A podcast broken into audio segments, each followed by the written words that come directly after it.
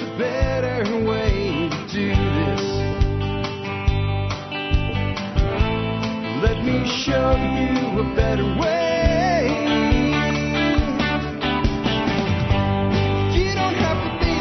Well, hi, folks. This is Jack Spirko with another edition of the Survival Podcast. As always, one man's view of the changing world, the changing times, and the things we can all do to live a better life if times get tough or even if they don't. Today is Tuesday, December the 13th, 2022. This is episode 3216 of the Survival Podcast, and we're going to put this one on the Bitcoin breakout feed too. It'll be episode 29 for that, though. We're not going to talk much about Bitcoin today. We're going to be talking uh, to Texas Slim once again. He's coming on back to the Survival Podcast to talk about the work he's doing through something called the Beef Initiative. And Bitcoin happens to be a method of payment in the Beef Initiative. This is where you buy directly from your own rancher shake your rancher's hand. We're going to be talking about regenerative agriculture, uh, regenerative ranching, I guess would be a better way to put it for this discussion. Uh, grazing cattle, some real uh, interesting information about the history of beef in America as well. We're going to be talking about a ton of stuff today uh, that if you don't ever want to ever touch, see, look at a Bitcoin, you still want to hear this. And if you do like Bitcoin, you still want to hear this. That's the whole point of the Bitcoin breakout, building these bridges between the two worlds. When a person starts to seek truth, whether they seek it in diet, whether they seek it in, in the world of so-called politics, they seek it in the world of, of health and medicine, they seek it in the world of nutrition, uh, they seek it in the monetary world. As they start to find truth and they pull threads, they start to build these bridges together. There's lots of overlap. Before we do that, Let's go ahead and hear from our two sponsors of the day. Sponsor of the day number one today is Start9 Embassy Servers. I love Start9. I'm very excited. I should be getting my brand new Embassy Pro today. I got a email today from FedEx or UPS or whoever the hell it was saying it was en route and slated to be delivered today. I'm very excited to get the new upgraded badass super server in. You can get one too, or you can get the Embassy one. Either one will work great. Either one, if you use your MSB discount, will cover your MSB membership in spades out of the gate with a 9% discount.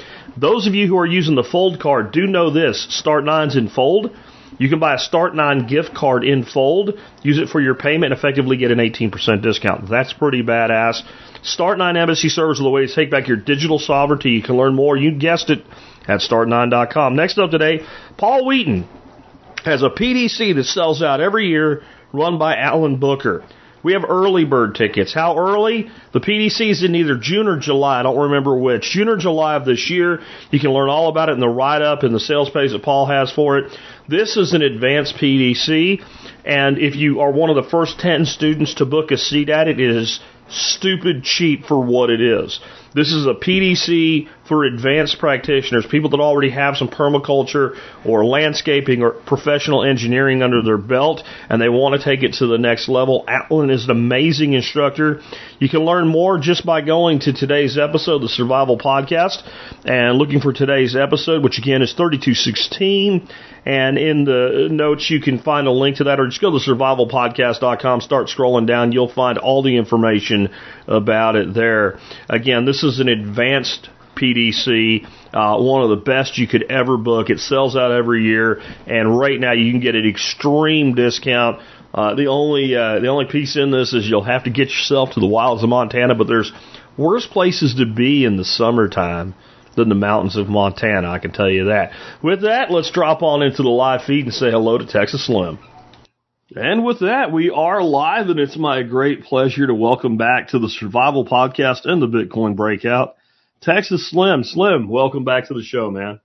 Hello, sir. I'm very happy to be back. Uh, the first time we were here on the very first one we did, I've, I've continuously people say, "Hey, I heard you on uh, Survival." So uh, I appreciate you. I, I, like coming back and having these discussions. You and I have uh, got to see each other in a couple places. Yeah. Since the podcast and everything, so it's it's good to kind of give a refresher to everybody and let everybody know what's going on.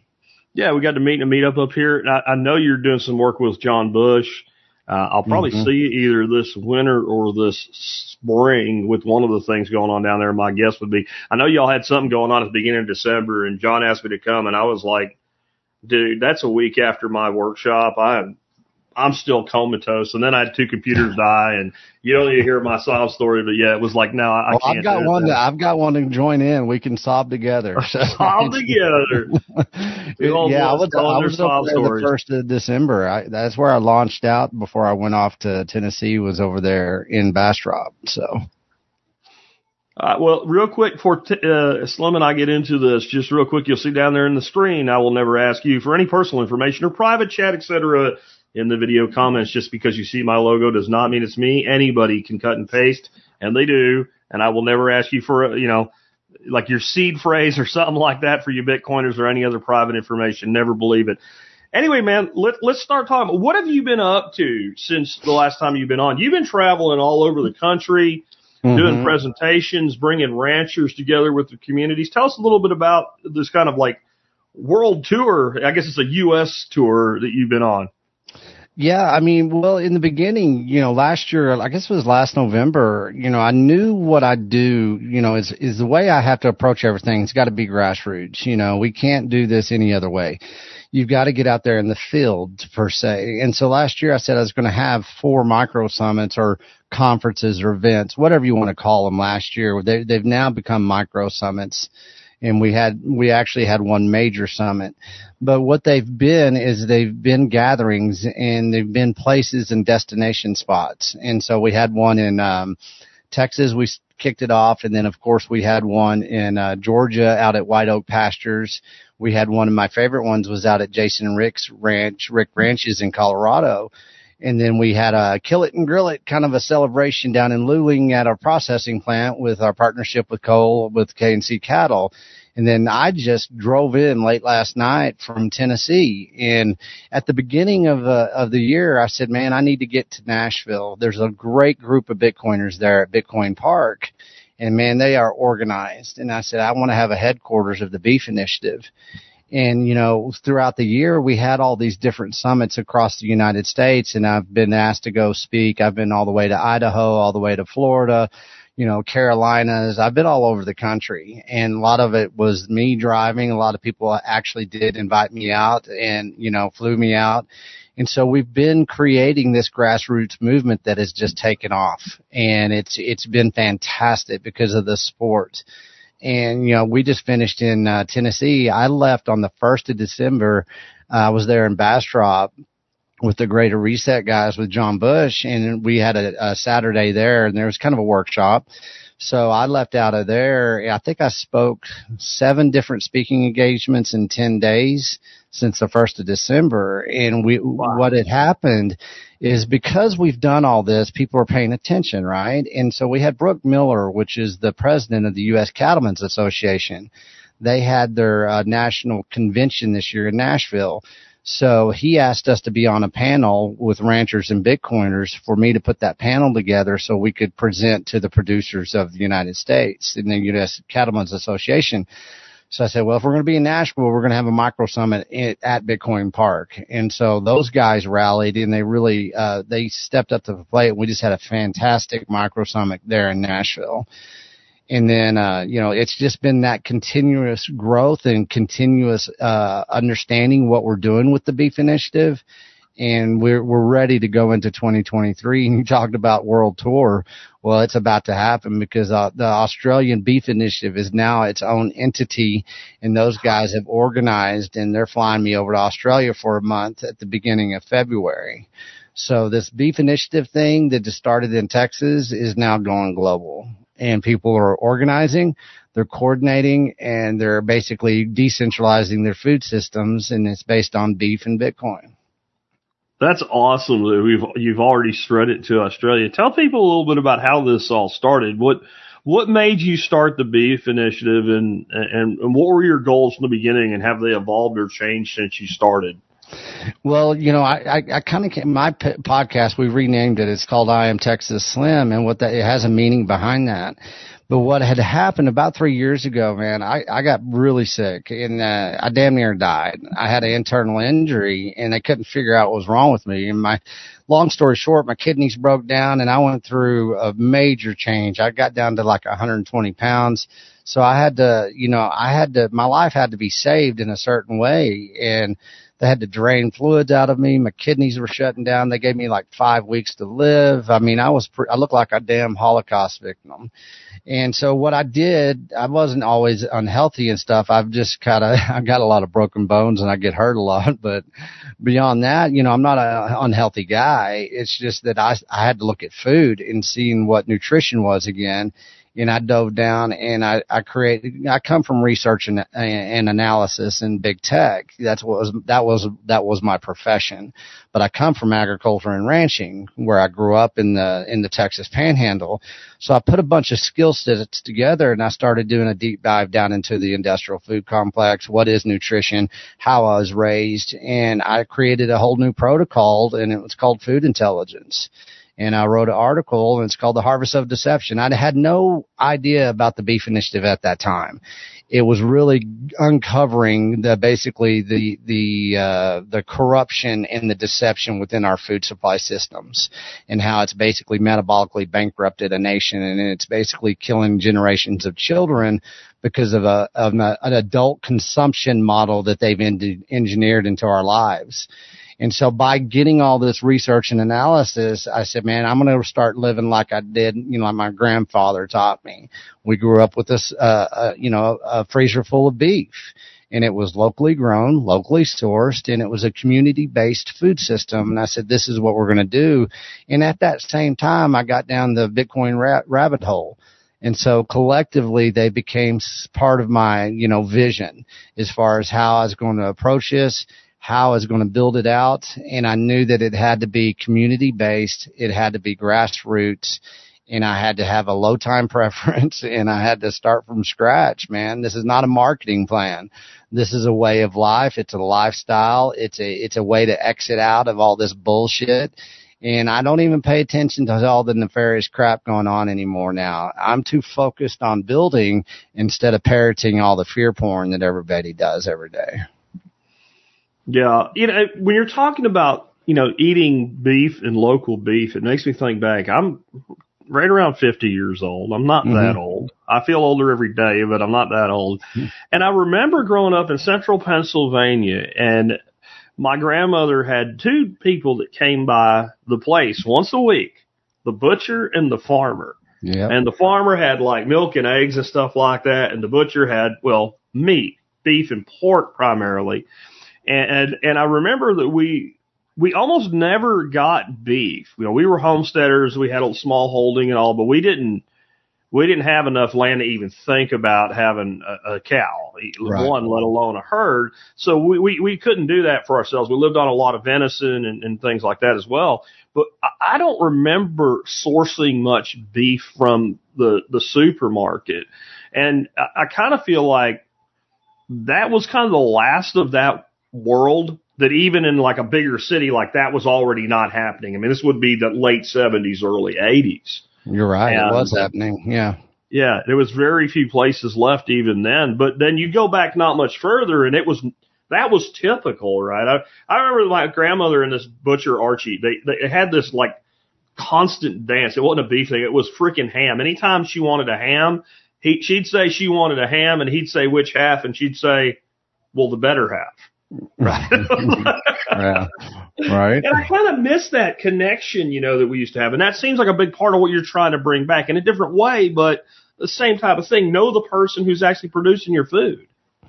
Well, yeah, I mean, and, and it's it's so simple. It gets complicated a lot of people because we've been separated from you know exactly how our you know our grandparents or great grandparents did things, and that's the beautiful thing about it is we're not reinventing you know the basically uh, the wheel here. What we're doing is we're just taking a step back you know, you look at how we used to source our food and it was, it was very simple and community based.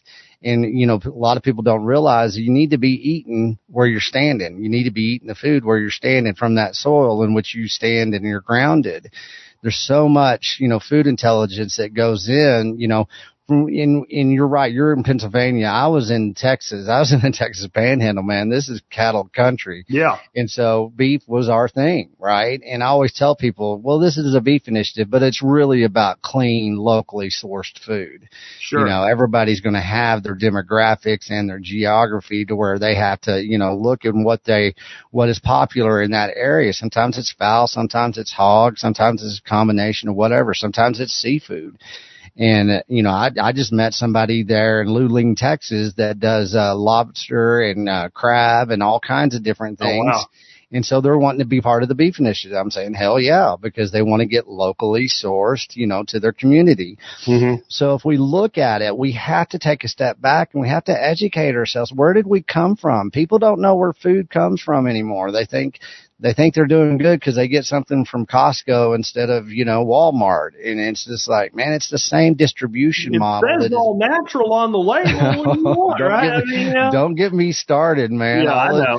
all the damn labeling laws. And once again, I always have to say that, man, acceptance is the key, man. If you can accept it, it's bullshit, then it's Yeah. bullshit and you need to move on and quit validating the damn deceptions and quit trying to think that you're kind of, you know, what are you being decadent whenever you, you buy from Whole Foods and it says grass fed and organic and all natural? No. You have to know where your food comes from if you're going to be very intentional about your health moving forward. Our Yeah. health of our nation is compromised, man. We cannot argue. There is no argument anymore. And it's not a judgment. We've all participated, but we've got to, you know, we, that's why I say, I mean, we, we're starting over here, but it's not a hard reinvention of the will. It's just leveraging what the hell was powerful about where we came from. And Yeah. what, what an exciting opportunity to be able to do that and say, Hey, you guys go eat that crap. We're not going to. We're not breaking any rules. We're, we're, we're doing our own thing. You guys go do your thing. We're going to do ours. Yeah, and I think there is something to the local thing with health overall. Now, I'm not saying if somebody that lives like I do near Dallas, if I get my beef from, I don't know why I would do this, but let's say Kansas. Yeah. Um, I'm not saying it's bad for me. I'm saying it may actually be better for me Sure. to get food locally. I had Geoff Lawton on this show many times, but many, many years ago, I remember we were talking about longevity. And, he, and he's, he's probably the top permaculturist alive in the world today. And he said, if you want to get right into it, don't go nowhere. Stay where you are. Put your hands in the dirt where you live. Grow the food where you live. Eat the food where you live. Get bit by the bugs that live where you live. And you'll probably live to be a hundred years old. Yep. And, and I think there is something in that what you're exposed to and what is good for you to, to, uh, to counter the things that you're exposed to are where you are. Both sides of that are true. I, you know, I raise fish in my backyard ponds and people are like, well, what fish do you use? I'm like, I use bluegills and I use, uh, channel cats and I use bullhead catfish. And I use them all from local streams because local fish get local diseases and have local disease resistance. And I think that's true for us too. Hundred percent. I mean, you look at a lot of these ranchers, and they are, you know, a lot of ranchers are beekeepers, and you're like, well, why is that? Well, they're pollinating. You know, they're doing the local thing. Those bees are actually, you know, the it, sometimes they'll do their own forage, their own grass, or whatever they're doing as far as you know, feeding out the cattle. And so there's there is something to be said about you know sourcing your local um, you know, from your bees to your soil to your grasses to your insect bites to your diseases, like you say.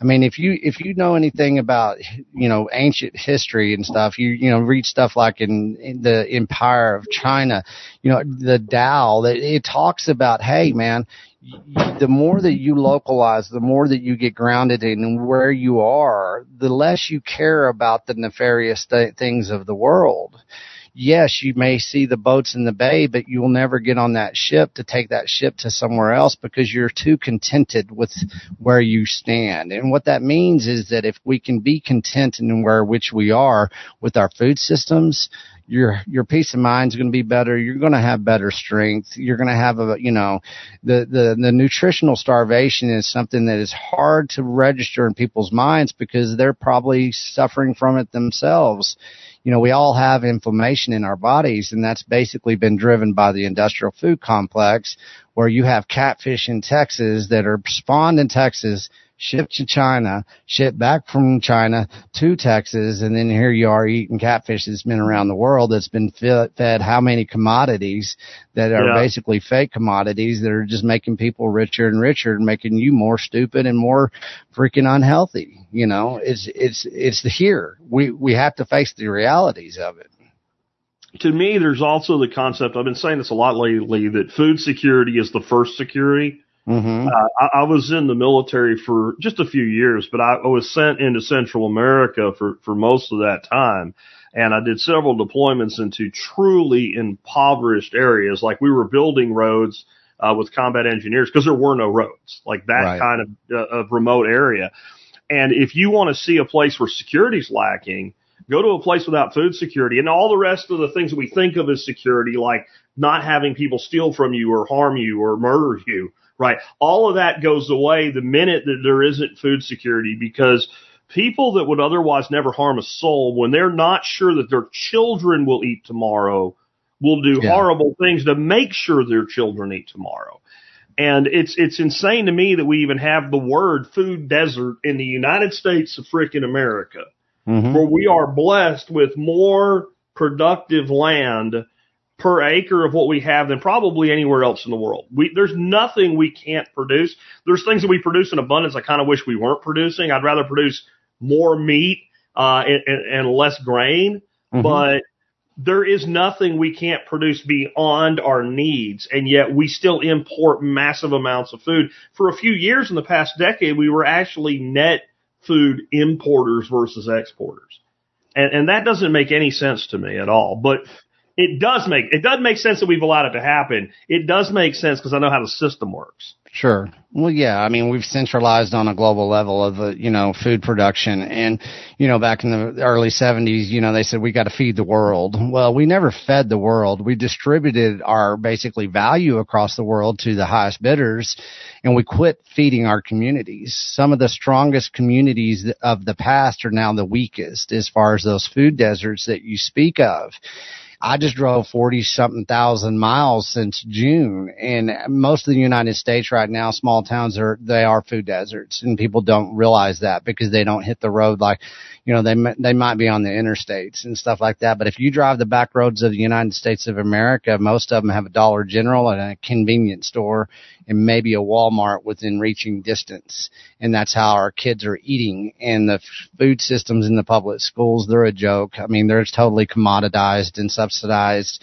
You know, they're coming from the same place as far as, you know, this food distribution that went global that basically gave us the, the, the communities, the small communities in the United States of America and now in the cities, you know, urban to rural, you, you got the same type of food deserts and people really just really don't know how bad it's gotten because our food is so cheap that, you know, we can make it taste like anything and that's by design. And that's what everybody thinks is, you know, engineering a taste into a child's brain. You know, you've hijacked that kid's nutritional, um, basically delivery system for the rest of its life if you cannot get that child to break free from those chemicals in which now are being introduced by the thousands into this industrial food complex. The more our nutritional uh, depletion happens, the more they get creative with food science and the chemicals. And you're seeing that right now because, you know, the war on beef, you know, there's so many different attacks on pure animal protein and they're saying, well, we're going to grow this crap in the labs. It's Yeah. happening. It's an industrial food shift and it's a global industrial food shift. And we had it in the 70s. And, you know, my childhood, they introduced soy burgers, you know, to, you know, Thursday day burgers in the middle of cattle country. We're eating soy Yeah. burgers back in the 70s. That has never changed. And now they're, they're putting it on steroids now.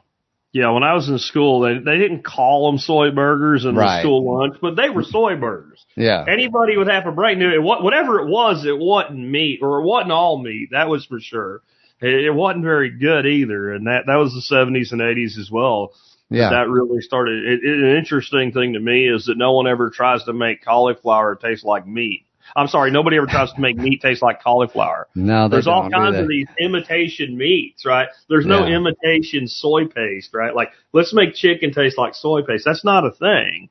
Uh, it's like they know, and that, I do feel they know because the way we got here, and I, I think a lot of people don't realize this.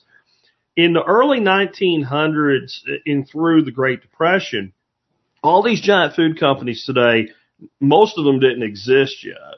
And they, what they really were is they were science companies. They were technology companies. Yeah. They were chemistry companies. And what they figured out how to do is the nation got bigger and bigger and we still didn't have all of the, you know, people didn't have refrigeration, whatever. How to be able to ship food from one place, like let's say Chicago, to the whole country, and you could eat the food and it wouldn't kill you from food poisoning. It wouldn't go bad. It would stabilize it. And in time, of course, everybody has a freezer and a refrigerator and a refrigerated section in the uh, grocery stores and what have you. Well, okay, great. But now with these giant companies have been built up on this, on this chemical scientific monopoly that they built for themselves. Different ways like there was, it was, there was a race to figure out how do you can soup that still tastes like soup and things like that. So at that point, they had the footprint and it didn't matter that at that point, well, we could be shipping meat everywhere, no problem. Now it was how do we maintain it? And then it became, well, if we had a little bit of this and a little bit of that, then people eat more and then they buy more and then we make more money. And that was just a logical progression over about 80 years. Yeah. And and so when you talk about it, people think you're you're, you're talking like some grand conspiracy or anything. I don't think it's a conspiracy. I think it's the logical progression if you understand the roots of big food. And I don't think it's so much they do it to do harm. I think they do harm. They don't care. The the Sure. only metric of measurement is the total dollars in profit per year. I remember being a kid, uh, Slim, and listening to this dude. I can't remember his name, but he worked for Ocean Spray and he was the guy that was the first guy that got a company to switch from sugar, which is bad, to high fructose corn syrup, which is worse, to save money. And he bought, ironically, he bought a ranch in Wyoming hmm that he paid for in cash just from his bonus that year, and they called it the Sugar Ranch. Yeah. Right? Yeah. I mean, this is this this is just where you would end up if you did what was done. And it's a, it's it's a good point because everybody wants to go ahead and do that circle jerk of you know hey let's let, look look how they're how nefarious of them. This is by design. This is you know everything. Whatever it is it is right? Let's accept that it's run its course is what it has. And Mhm. how we know that it's run its course it basically is the health of a nation. This is this last 50 years in which we've become metabolically bankrupt as a nation, this is a new phenomenon in human history. And people need to wake up. I mean, I'm just not some stupid cowboy up here saying eat beef. Man, I've got doctors that report to me. You- You've had doctors on your podcast.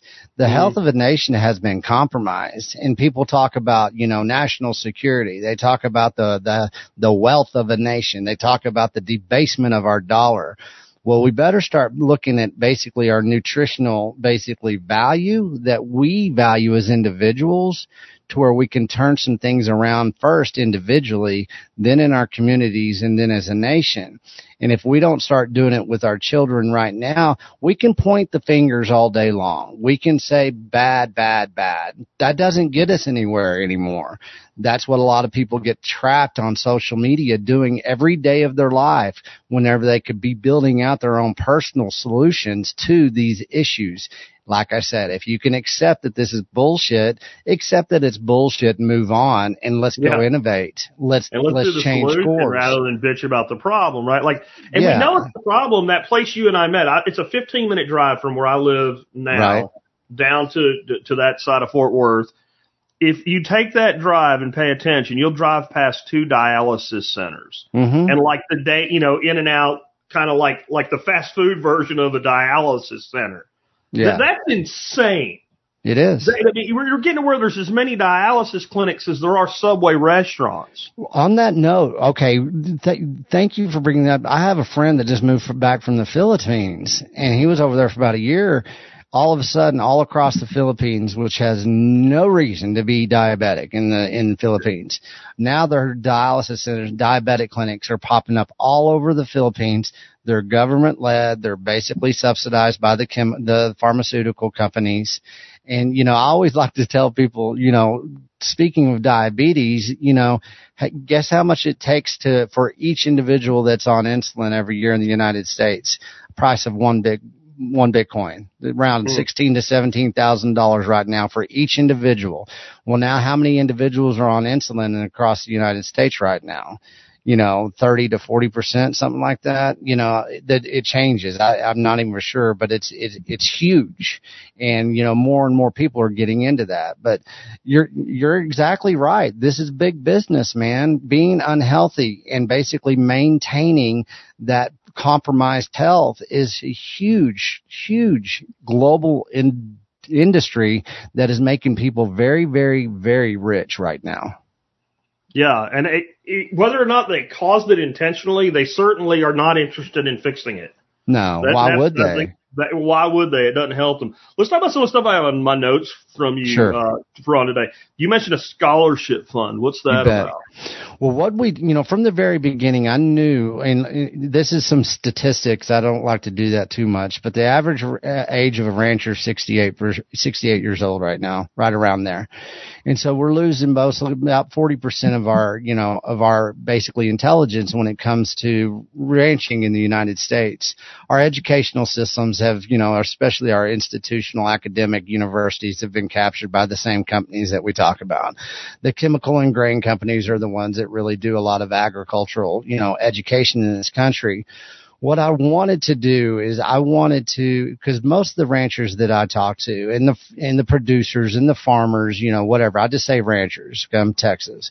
But what they do, they, they usually, the very first thing they say, I say, you know, why do you do what you do? And they always have the same answer. It's because I'm an educator and they have lost a voice. So the Beef Initiative, one of the big pillars of strength of the Beef Initiative is that we're giving the great American rancher a voice again that has been stifled and it has been prohibited against. And what we're going to do I decided, okay, I throughout the years uh, was able to acquire one full Bitcoin, so I created some partnerships. And what I've done is I've partnershiped up with people like Unchained Capital, and I created the I Am Texas Slim Foundation. And what it is, it allows the Beef Initiative to give grants to ranchers, and so they can bring people to their ranch and begin educating a new generation of ranchers. If we don't do this, folks, we are going to lose access to animal protein and to the ranchers and lands themselves. This is happening. And until we do something on a grassroots level and until we allow the ranchers themselves to become the educators in which they are, we're going to lose everything. And so what I was able to do was create a nonprofit foundation for the ranchers. And I said that we had one out in Colorado at uh, Rick Ranches, Jason and Rick. He's a first generational rancher and he has a plethora of intelligence, of education and everything. So he gets this first grant that we just that we announced in Tennessee and people are able to donate to it through Bitcoin or through fiat, but all of the donations goes into that fund, that foundation trust fund that actually I partnered, partnered up with Unchained Capital out of Austin, Texas. So what he's doing is he's already on the books. He's got the blueprints and we're building out an internship program that he moves forward with in 2023. I have five ranchers that have applied to have the same grant given to them. But what I have to do is I have to go now.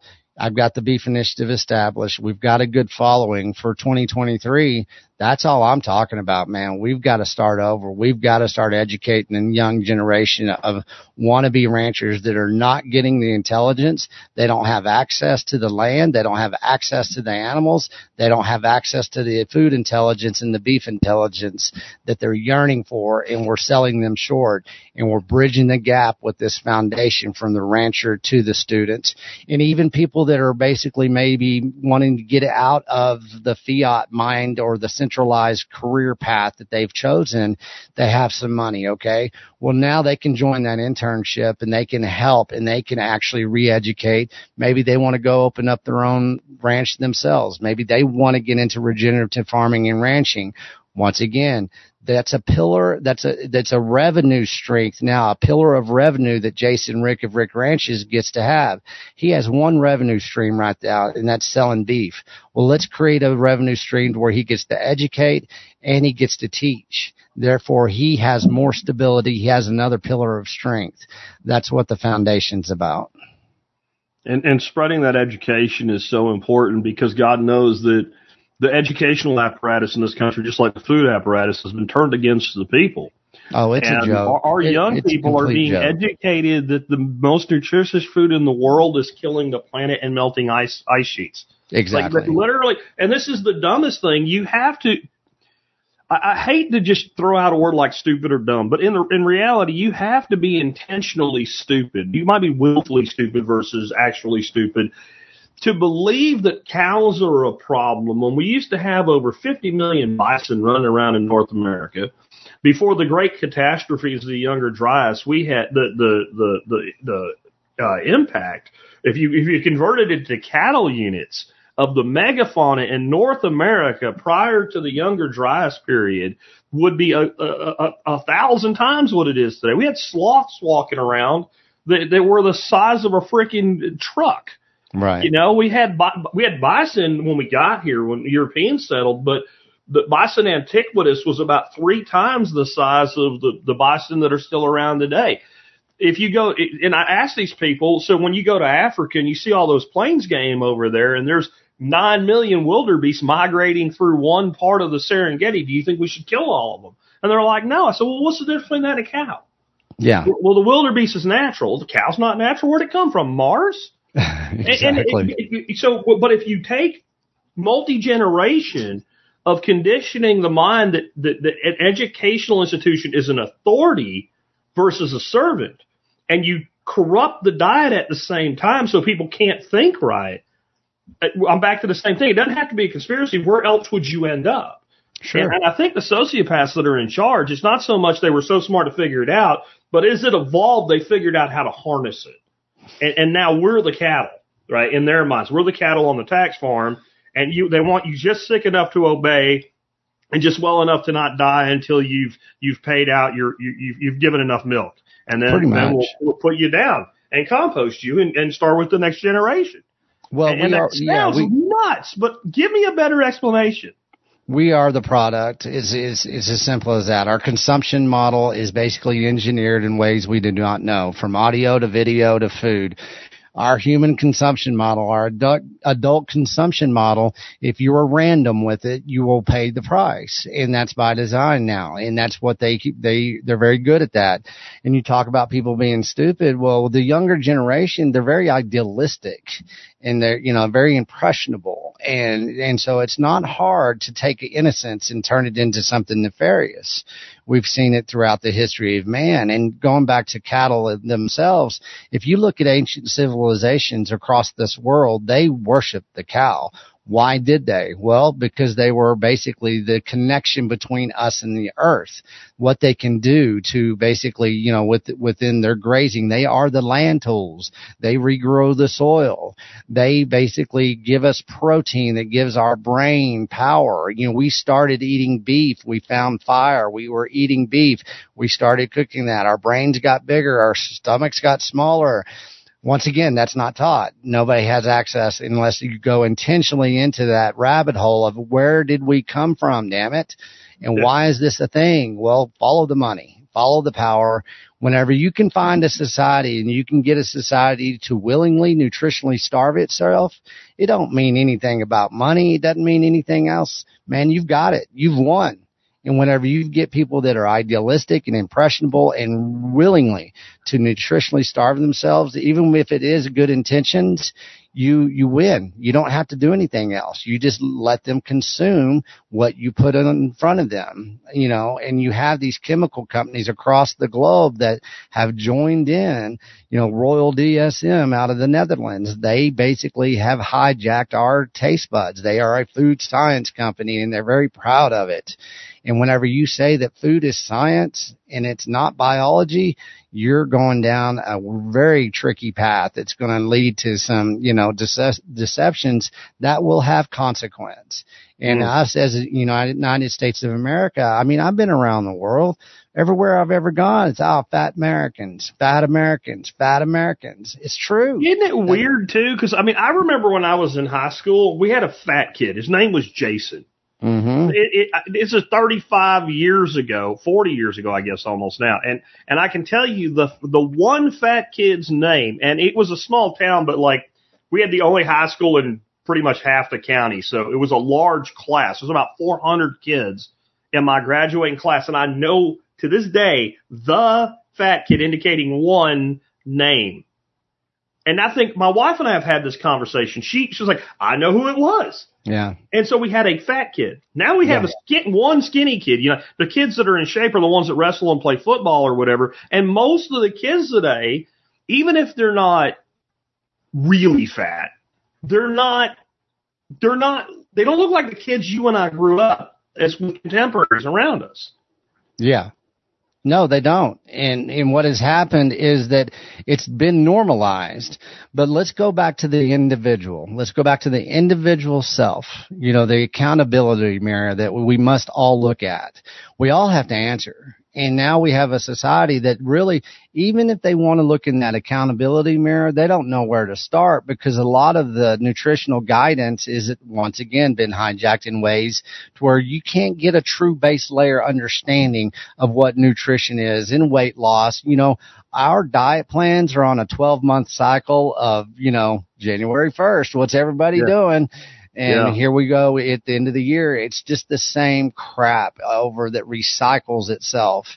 And until the individual is willing to get out and have a different way into where they point their compass of understanding of where they come from and, and, and basically where they are as an individual consumption model, then we're going to be trapped. I think in a lot of ways, you know, uh, Shawn, Dr. Shawn Baker was there in Tennessee. He spoke at the micro summit and he said in a lot of ways we've, we've already lost and we have we, whenever you get to the level of obesity and metabolic bankruptcy that we are now as a nation, Mhm. some of these people will never change. They can't. It's almost like an, an addict that cannot quit drinking because if he quits drinking, he's going to go into grand mal seizures. It- He's going to not have a almost form like of detox. It is an addiction. It is addiction. I mean, it's someone that saved myself from it three, four years ago now. Mhm. I can tell you that one of the things that when you start teaching people, I don't care if you call it a proper human diet like Dr. Berry does.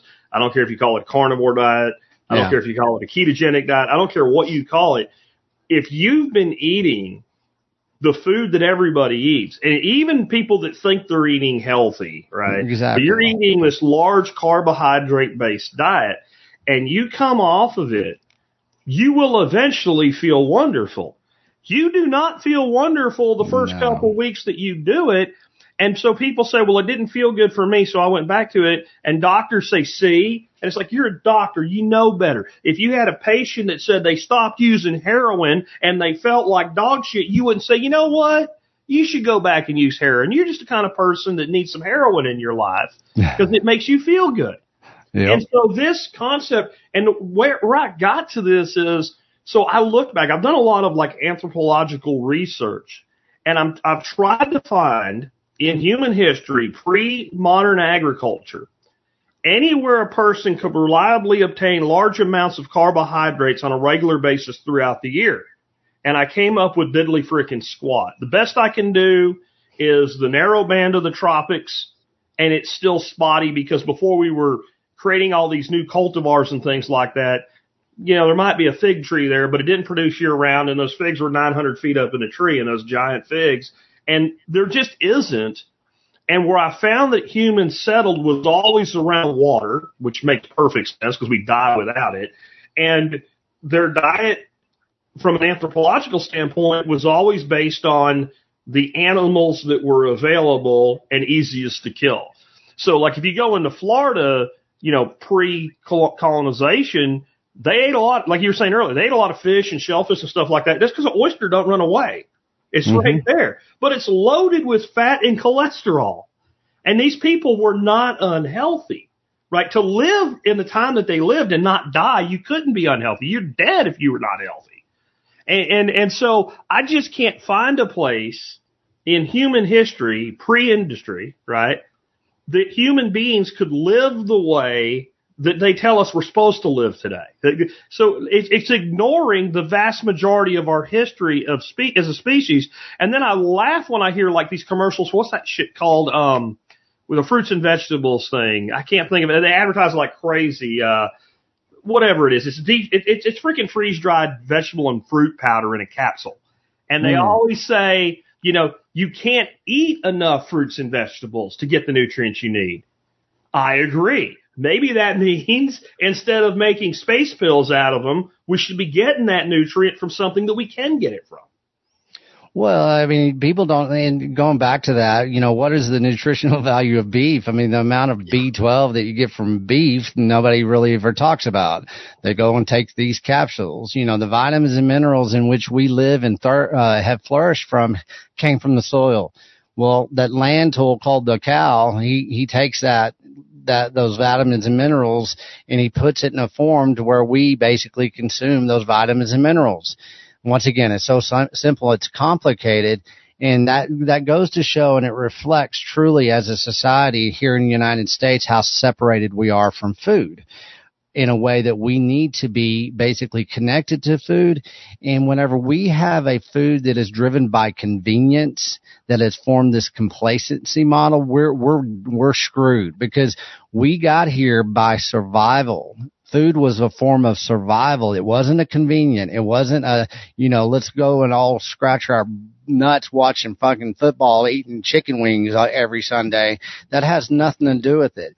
Whenever you can have a base layer understanding that basically your consumption model is tied to your happiness and your empowerment and it's not because it tastes good, then you can re-engineer because nobody's going to come save us all the all the information you just gave to us right now is extremely valuable. What are you going to do with it though, right? We can sit here and we can all say I'm hyper aware that seed oils are very bad for you.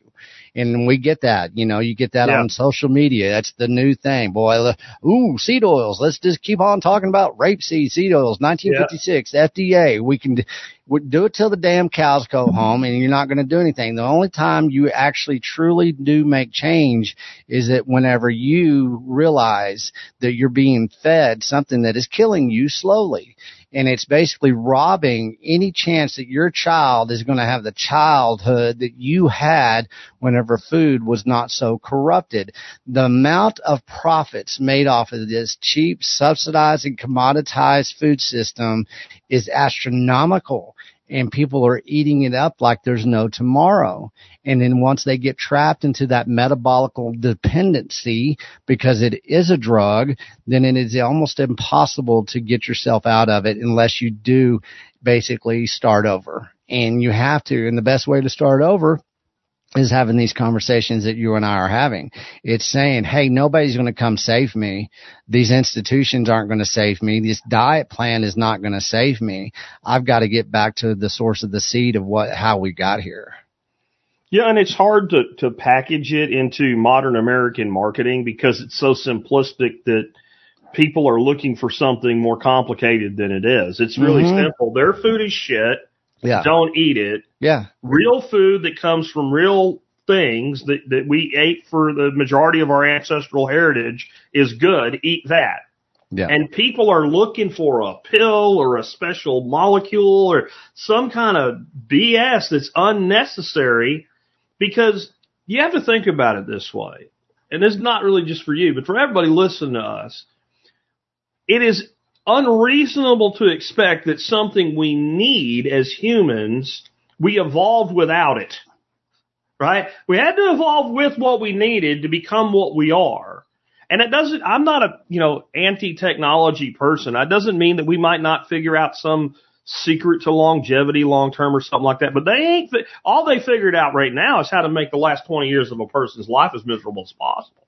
That's, that's all I've seen so far. And I, was- you know, I'm not opposed to modern medicine either. If I get in a wreck and I have a yield sign in my spleen, please take me to a surgeon. Yeah. But when it comes to chronic illness, I don't want anything to do with their system because it generates it. Well, Um, that that's exactly how I got started in this, man. I was in ICU and they were feeding me poisons, and here I am trying to recover. And I said, man, there, there's issues here because I've knew, and I've never been a nutritionist, but I know enough about diet and health that what is basically pure and dense animal protein is the best, you know, product out there for me to consume. And the type of, uh, you know, advice that the, the, the basically the, the number one nutritionist in a, a major hospital was given to me that there's, there's an issue here. And you, what you do once again is like, okay, thank you. I'm not participating anymore. I have to go engineer my own consumption model and I don't have a problem doing that. We do get stuck in that analysis paralysis because we try to overcomplicate it. It doesn't have to be. I mean, I just got on the, off the road for two weeks, right? And I ate zero fiat food as we call it. what I did though is I was able to eat beef every day or, or eggs, bacon. I ate pure animal protein and I'm not hungry. People get hungry all the time. I can go freaking two days without eating. It might be a little uncomfortable. I'll drink some water, but I can maintain. I don't, I don't even worry about it, man. It's just not something I stress about. I'm not looking say, oh, it's lunchtime. Yeah. Oh, well, oh, we're going to have brunch. Oh, what are we eating tonight? I don't even think about that. You know, a lot of times I do. I eat one steak a day and I hammer on, man. And I think right now in these days and times, if I was trying to do eat the consumption model that, you know, I talk people to, to, to not eat, I wouldn't be able to do what I do right now this last year. I wouldn't be able to maintain. I'd be tired. I'd be lethargic. I, you know, cause I do, I, I went on a harvest and I, I got off of my protein and man, I felt like shit for six weeks because I had to consume certain types of food. And, you know, people need to realize this, like you brought up. Yeah, it's uncomfortable. And if you go through, your body is saying, okay, thank you. I'm going to heal. I'm purging this crap out of my system so we can start over together again. And it's up to us to take that responsibility to, to cut, weather the damn storm a little bit, white knuckle, whatever you got to do. But, you know, definitely educate yourself in a different way than they are pushing forward as far as the American marketing plan. Man, yeah. I don't touch marketing plans anymore. I was in big tech. I saw marketing. That shit is evil. And so I don't watch TV. I don't listen to radio. I don't do anything anymore. I mean, I have a filter that is phenomenal and I love it. you, you know, you say you, you white knuckle it and get through it. And this, it literally is my pitch to people. And I'll say, listen, if I gave you a million dollars to go to jail for 60 days, would you go to jail for 60 days? And to a person, they'll say yes. Yeah. I say, if you go to jail for 60 days for a million bucks, you can live on ribeyes for 60 days to save your life. Mm-hmm. It's not much of a sac. Why don't you do, and, and every person who's actually done it out of my audience has come back with amazing stories of the I've never met one person that never, you know, never, never, yeah. everybody that I talked to. They made it more than a couple weeks. They got they're fine. through that. And yes, right? it's two weeks. They have a hard time, but after that two weeks, they're off to the races. Yeah. And, and people think it's hard to do. You don't have market access. And that's what the beef initiative is about is we're giving that market access because people don't know where to go right now. You know, in the beginning, I only had three producers in the Beef Initiative platform. We just checked this last week. We have over 110 producers that are wanting to feed everybody listening to this right now. That is phenomenal. And I didn't ask one producer to come into the Beef Initiative. They did it on their own. And, you know, it, it's, it's amazing how many producers are coming to the forefront because there's a big group of people that want to have access to them. Now there's producers that are stepping up saying, here we are. And so the beef initiative is bridging that gap in a way that I don't have anybody coming to me saying this don't work. All we do is get more and more people saying, damn, thank you.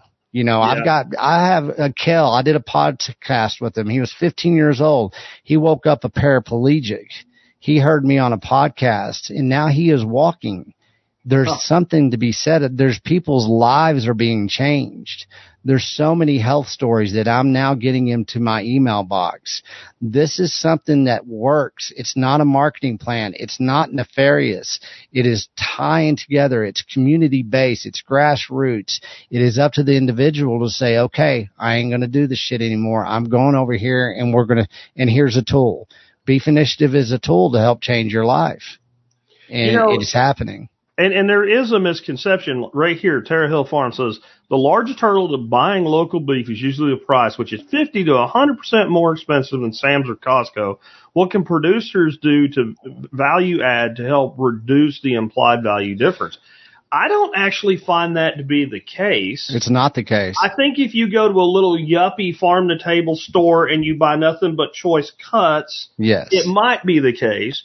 But if you're buying a quarter to a half of beef at a time, I don't think Costco can compete with local product. I buy a half a cow every year pretty much. Sometimes I have a lot of deer, so I skip a year. Uh, but I buy a half a cow from a dude down the road. He lives a mile and a half down the road from me. Uh, the processor that does the processing for us is about 35 miles away.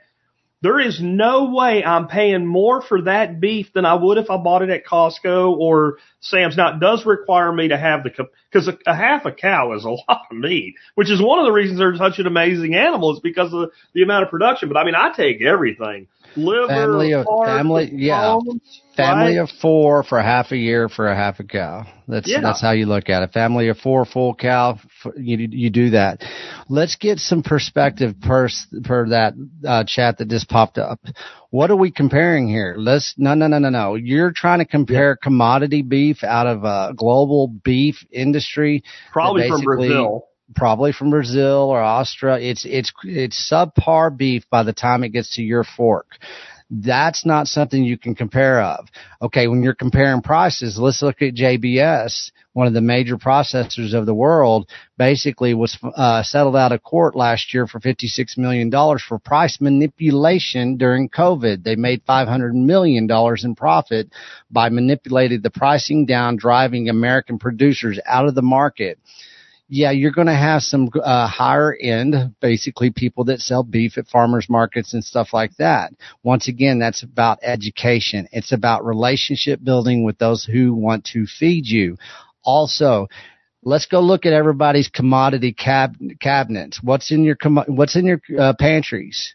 How much food are you eliminating out of your current consumption model that you'll never have to pay money for again whenever you go and you make the, the basically pure animal protein the number one staple of your diet? You're cutting out over 50% of all that crap you used to eat anyways, which was basically making you poor and making you nutritionally star- starved and metabolically bankrupt. There's so many perspectives that people don't even talk about. How about the health of your of yourself and your children whenever you basically eliminate all of these basically commodity uh, the commodity sludge in which they push on us. What about our healthcare system? What about all the doctor's visits? What about paying forward? What about paying it forward as far as your health to where you're going to be saving cost in the long run as far as you in your pocketbook. There's so many things that people do not take. They're trying to compare something that is not comparable. And what I have to do from here on out is I set that perception is like, you need to go back to your books and see what you're actually spending money on, what you will eliminate, what you will gain in the future as far as your health. Let's look at the overall picture of your, basically of your finances. And then there's no way that I spend very little money on food anymore, much less than I ever have my whole life. And yeah, I get some beef from people, but every time I, I buy a quarter of a cow from se- several different ranchers, I have Mhm. four freezers, four quarters, and I spend very little money on over on an annual budget. And it's not that I'm having to pay it all at once either. I do it in a quarter based system. Some people do it monthly. At the Beef Initiative, you can get a monthly subscription box sent to you through Oshi app. You know, we're partners with Oshi. You can go buy half a cow right now using Bitcoin. You can buy anything, all the beef you want through Bitcoin or fiat. We've got boxes. You, there's so much market access that we've opened up. I was just talking to Cole. He's our number one distributor through the Beef Initiative. We have Cole Bolton of KNC Cattle, and then we have uh, Holy Cow of uh, Lubbock, Texas, and they're both selling beef boxes through us. And and one thing that I know that we're going to be able to ramp up, we can handle the volume. The first time I was on your show, we hadn't opened up the processing center. We Mhm. have full market access all the way All through that processing center now.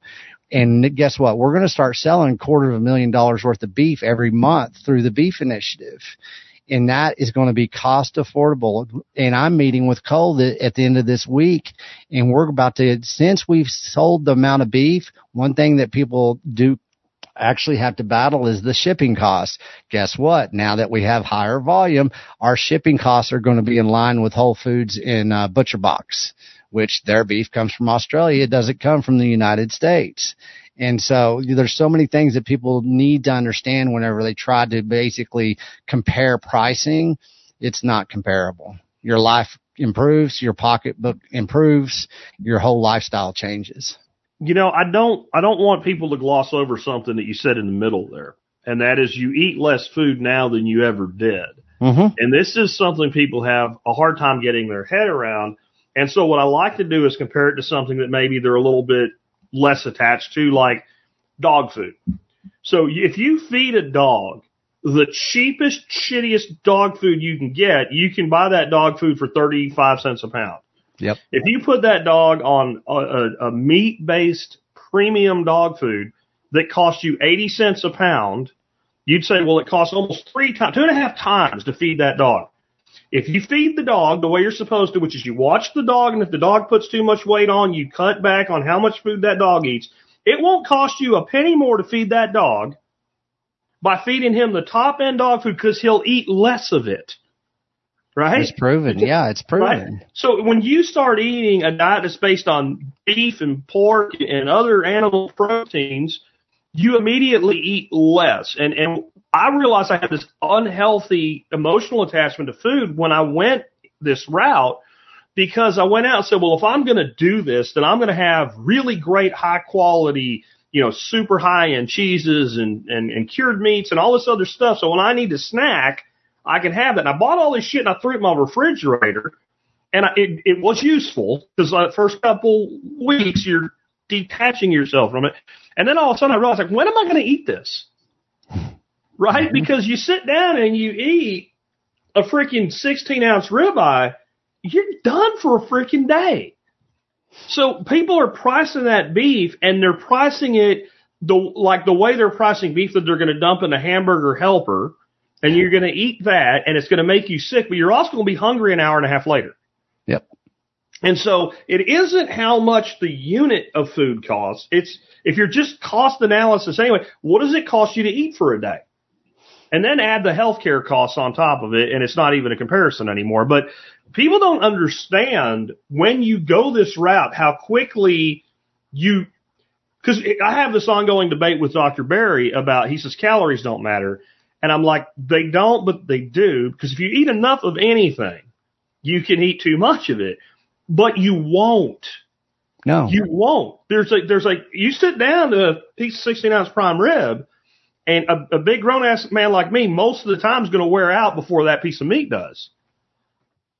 Yeah, and it, it, it's basically a, he- a a healthy indicator. You know, a lot of times when we eat this shit food, you know, we don't have that healthy indicator of like when Mhm. to stop. It's it's Yeah. actually because it's engineered in your brain and your neurons to keep on, keep on. Whenever you're eating that pure beef, like you say, man, you, you're you're like, man, I'm I'm done, man. I, we're good to go. you know, we're we're we're happy, and you don't have to worry about you know turning it off that that switch it's easy to turn that switch off and you find that you know like you're saying you know one month of this you'll see how the how your consumption model changes and how you basically you don't have to worry about turning it off you don't have to say oh shit i'm only going to eat three pieces of pie tonight not Yeah. four Yeah. you don't have to worry about that So what, what are cattlemen's feasts? That's something else I have on my notes for you here. Well, it kind of goes right into that, but- which is very cool. That you know, it, it it's basically. Hold on, uh, let me turn this off. uh, What it is, it is um, basically it, it is, you know, to that comment of um, being too expensive. Okay, let's look at everything in people's perception. Beef is too expensive. I can't afford it. So what we do with the Cattleman's Feast, whenever you do create a market access to a producer that uh, will cut that cow up for you with a cut sheet, that will introduce you into other parts of the cow that you can have, from the Denver cuts to picanhas to the you know the oxtails to everything. Like you said, you get the liver, you get everything part of that Mhm. cow. Well, what I did is I've been working with some chefs, I've been working with some ranchers, and I wanted to create a new way of looking at everything. And so I'm going to this year in the United States and across the world, I'm going to teach everybody how to be a modern day cattleman by being a modern day cattleman, you dissect that damn cow down to the genetics, to the cuts of the cow, and what you can feed your family. And so with the cattleman's feast, we introduce three to four cuts that most people don't even know exist. And we basically cook it up Texas barbecue style, gaucho, Argentinian, Venezuelan, Brazilian, lot of fire, you know, very good type of barbecue that comes across the world. But then we give an international flair of different sauces, different tastes that comes from all, all around the globe. And we just did the micro summit in Tennessee. We fed 75 people and it was a freaking feast. There's pictures on my web, on, on the uh, Twitter page there and you would think, you know, you go to a steakhouse now and you go, you go to a Morton steakhouse, you're going to spend 75 bucks on a ribeye, you know, a 12 yeah. ounce ribeye, right? Everybody left that micros, that cattleman's feast. They ate cuts they'd ever eaten. It was some of the best food they've ever had. You know how much it was per plate, per person? It was less than $25 a person. Unlimited amount of beef. And so it gives a perspective of saying, this is decadence. This is an international lifestyle and anybody across the world can do it. It just takes some education. And so we're going to do the Cattleman's Feast at all of these micro summits that'll be happening across the globe now. And it'll be a new education in how to basically source, how to prepare, and how to cost out what you can where you live with your financial means. That's what a cattleman's feast is. K Bonk saying, I wish we could develop a cow with several hangers on it. I wish the right, people on Food Network steak. and what have you would shut up about that.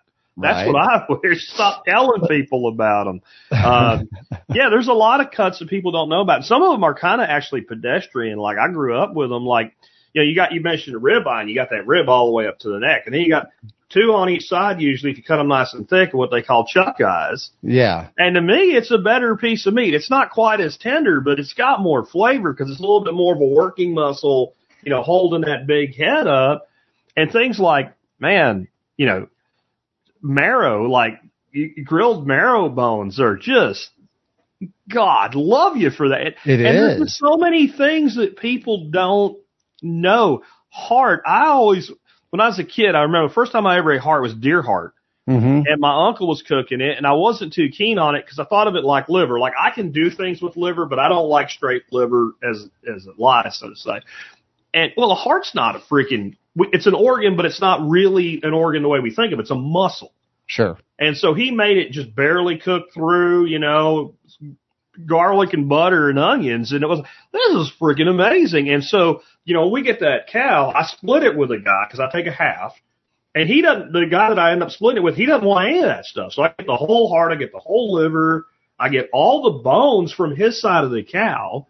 So now you've got the marrow bones, but you've also got like, you know, for bone stock and stuff like that. There's so much that we just we've gotten so refined in our spoiled nature that we don't understand, you know, the kind of tip to tail thing that they talk about with the pig applies to the cow too. Oxtails, yeah. that's another thing. Yeah, my grandfather taught me about those, man. Yeah, I mean, what we're doing is cheating ourselves, willingly cheating ourselves because we're not taking the time to understand basically some of the best food in the world is right in front of us we just have to dig deeper than the, reaching down into a cooler of uh, plastic and styrofoam. And if we can do that or behind a glass case, you know, and if we can actually look at that and we can actually start arranging our basically understanding and we can start educating our children, we can start educating our communities with something that such as the Cattleman's Feast. You want to talk about decadence that is basically available for everybody. I mean, everyone is going to have these discussions on how to basically engineer these types of mills for themselves, for parties. We had, we did Heart in uh, Charlotte. I was up there for a Bitcoin meetup and event over Halloween. Uh, Liz and her brother Jacob put it on, but, uh, Gourmet Caveman, he's the one that was doing the, he, he did everything in Tennessee as well. His name's Michael. He's a good friend of mine, but he did Heart and nobody even knew it was Heart. They don't even know. It's just, damn, this is good. Yeah. You know, and it's about Yeah. preparation. It's, it's, it's basically, you know, it, it's, it's just having a new form of food intelligence. Food intelligence is a blast whenever you get down into, you know, where we came it's came lean and dense, so don't overcook it, stupid. I mean, it's that simple, right? Like, exactly. yeah. it's a very dense muscle because it works from the minute that that animal is forms a heart Right. as as, as a, a fetal cow all the way up to graduation day. It never stops, and that's why it's such a dense, uh, coarse muscle. But Yeah. if you don't overcook it, like man, I'll tell you, when I go deer hunting and I'm with a bunch of guys and they're like, they don't take their their hearts. I'm like, hearts and shanks. Mhm. And those are two of the best parts of beef as well. Like Oso Busco. I mean, you know, you give it a fancy name, everybody wants to eat it. You call it beef shin, everybody thinks it's scrap. Exactly. Well, beef cheeks, you know, you, you how you oh, cook beef Oh, cheeks, go man. there, bro. Oh, Yeah, I mean, and it, you have access to this, and that's what something the Beef Initiative is doing is opening up those portals of understanding, but also direct market access to this stuff that we have been stolen. It's been stolen from us. That's what people don't understand. The supermarket, the industrial food complex, these multinational corporations that are making trillions of dollars of profit off of cheap food and basically a low access to animal protein they don't want you to know this. So you have to go, shit, okay, well, screw you. I'm not going to participate. What I'm going to do is I'm going to become a new modern day cattleman. And what that entails is understanding what the hell the cow is and where it comes from and how Yeah. we have worshiped it, how we have prepared it, how we've leveraged it. I tell people now during the Great Depression and all those soup lines, people have better nutritional value than people sitting in boardrooms right now today. And people, what? Well, yeah, that's because most of our food and back in that past was based, the foundation was built off of animal protein, animal, leveraging the animal in every different way. and even if it was like a family trying to get by and stretching it using beans or something like that, it Sure. was it was a giant beef bone that Mhm. was the core of the nutrition of the meal. And that, bone broth. Yeah, everything. I That- mean, I grew up as a baby drinking bone broth. You know, my Yeah. mother used to chew up meat before I even had teeth and feed me like a bird. That's how we got here, folks. It wasn't because of uh, pizza pockets and chicken tendies, yeah, and, and that's what people need to understand. Yeah, um, I, I'd say about the only time I ate beans much as a kid was when my grandmother would get that ham, and what was left of it was then thrown with beans, like on a Sunday Mhm. afternoon or something like you that. That- cornbread, that's cornbread and beans. man. It's yeah, like we got to use up that bone and the little pickings of ham or whatever, or split pea and ham, something like that. Um, but that, that transitions me to something I wanted to ask you your opinion on. I don't know if there's a full answer to this, but there's definitely some speculation we can all do. I listened to a podcast you did recently. You were talking to some gal, I don't remember her name, but you were talking about the history of cows Mhm. in America. Yep. and and the chuck wagons and things like that, and how Chucky would feed everybody. And you mentioned like the cowboys who were not metabolically screwed up like Americans are today.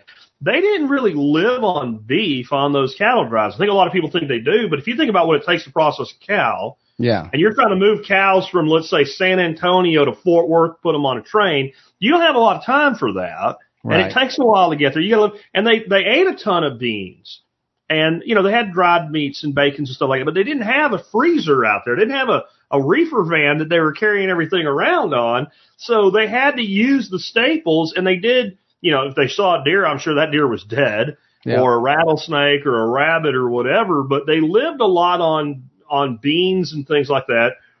A lot of this country did as well. They may have had a, a core base of meat within it, but those people didn't get obese. They didn't get fat.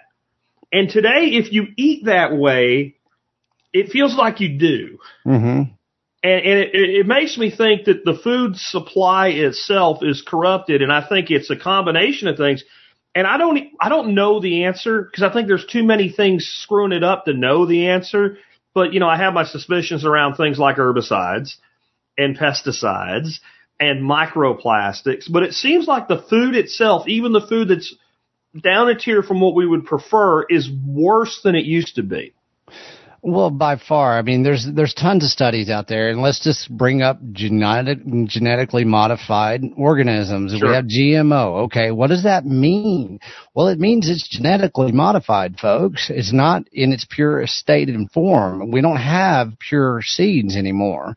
So whenever you start genetically modifying your seeds, and it basically is taken away and your intentions are for to get yields out of that seed instead of nutritional delivery out of that seed, right then you're going to have something that is nutritionally weak. Whenever you, now there's a study out there, you, you'd have to eat five apples today to just what you could have eaten 10 years ago. The nutritional value of one apple now requires five.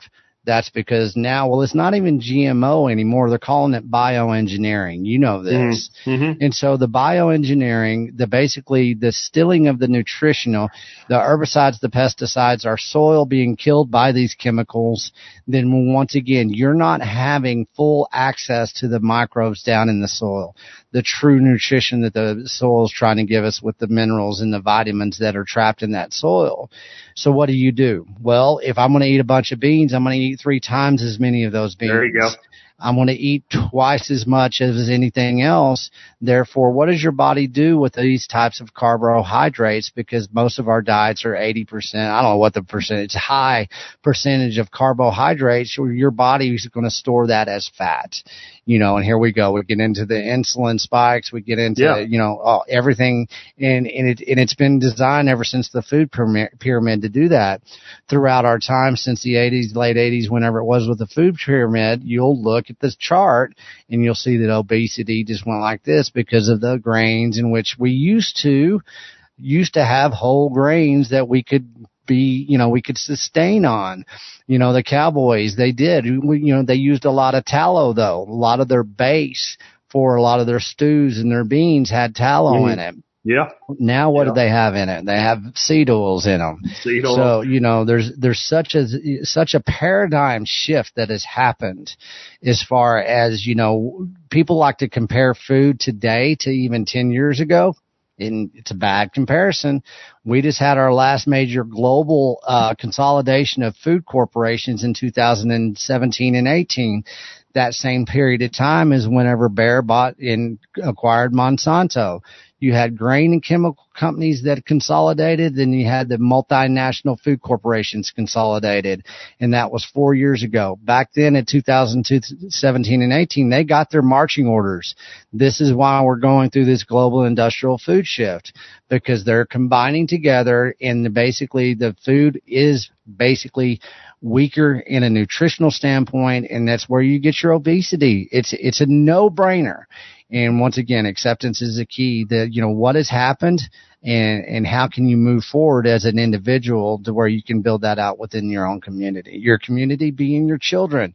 Yeah. Your, your, your children, think about how helpless the children are that are stuck in a food desert and they have no access to pure animal protein or any type of nutritional value. They it's will never they have don't a life. even know that they should. This No. is the, the, the That's problem exactly is the lack it. of access. It's lack of even knowing that you should have it and Yep. thinking that it would be that we're teaching people that the things that heal their bodies in the land are bad. And I I think you're onto it with the nutrient density is the problem. So if an organism's eating nutrient deficient food, it sends a message to the body uh, it- and it's going to come out from a hormonal response. Yep. We're in a starvation environment. Get everything you can as fast as you can keep eating. 100%. And it will turn on the eating. And I, I think that's, it, it's back to my dog food analogy. You can spend more money, buy better dog food, and it costs the same amount to feed the dog because the dog eats less. Yeah. And, and we're not, we're biological organisms just like dogs. We work the same way. But what we, we have is a double attack. One, it's a direct attack asserting that the way we say to eat, and I think you can look at the results and see it's a lie, is, is bad nutrition. But it's also that it's bad for the environment. It's going to hurt the planet. And I've yet to see a more productive ecosystem in every measurable way, including if you want to talk about putting carbon in a soil, than a silvopasture based grazing system. Basically a savanna mimic system, which is, if you look at where all the plains game are in Africa, they're in savannas, right? Yep. You have tree lined open glades of, of, of grazing. And, and there's nothing that makes more soil, puts more carbon in the soil, and makes more units of energy that can be used for human food than that. The only thing I know that grows soil faster is like shallow marine systems, which is Yeah. not even a, a fair comparison. Like a mangrove system will grow soil faster, but it's underwater. Nothing terrestrially grows soil faster than grazing systems properly managed. And they can be managed by lions and, and, and cheetahs and whatever that eats the, the, the ruminant, or it can be managed by human control and human movement. And so these people you're talking about that don't have access to food, they also think the food's not good for them and that the food has to come at the expense of the planet, which it sounds so crazy to people when you say everything you've been told is wrong. But I challenge people to look and you'll see the same pattern everywhere. hmm It's not just our food system. It's in our medical industry. It's in, it's in all, all forms of ecology that this stuff's lied about. And it's always the same thing. The person who comes up and says, Hey, here's some observational information is told to shut up and go away and silenced and called a loon and a conspiracy theory and it's a fad diet. I, I don't know what's more of a fad diet than eating crap out of a box because of the color of the cardboard, Yeah, exactly. right? I mean, you give me a more fad diet than that. Yeah. Well, in one thing that I, I, I- ask people, it is, it's, it's a behavioral shift. You know, most addictions are behavioral issues. You know, the drug or whatever the food is a symptom of that behavioral issue. And we get, of course, you know, our body gets addicted to certain things that has those dependencies.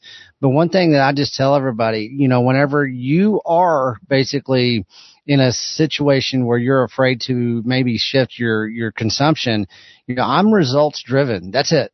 I don't give a shit about anything else.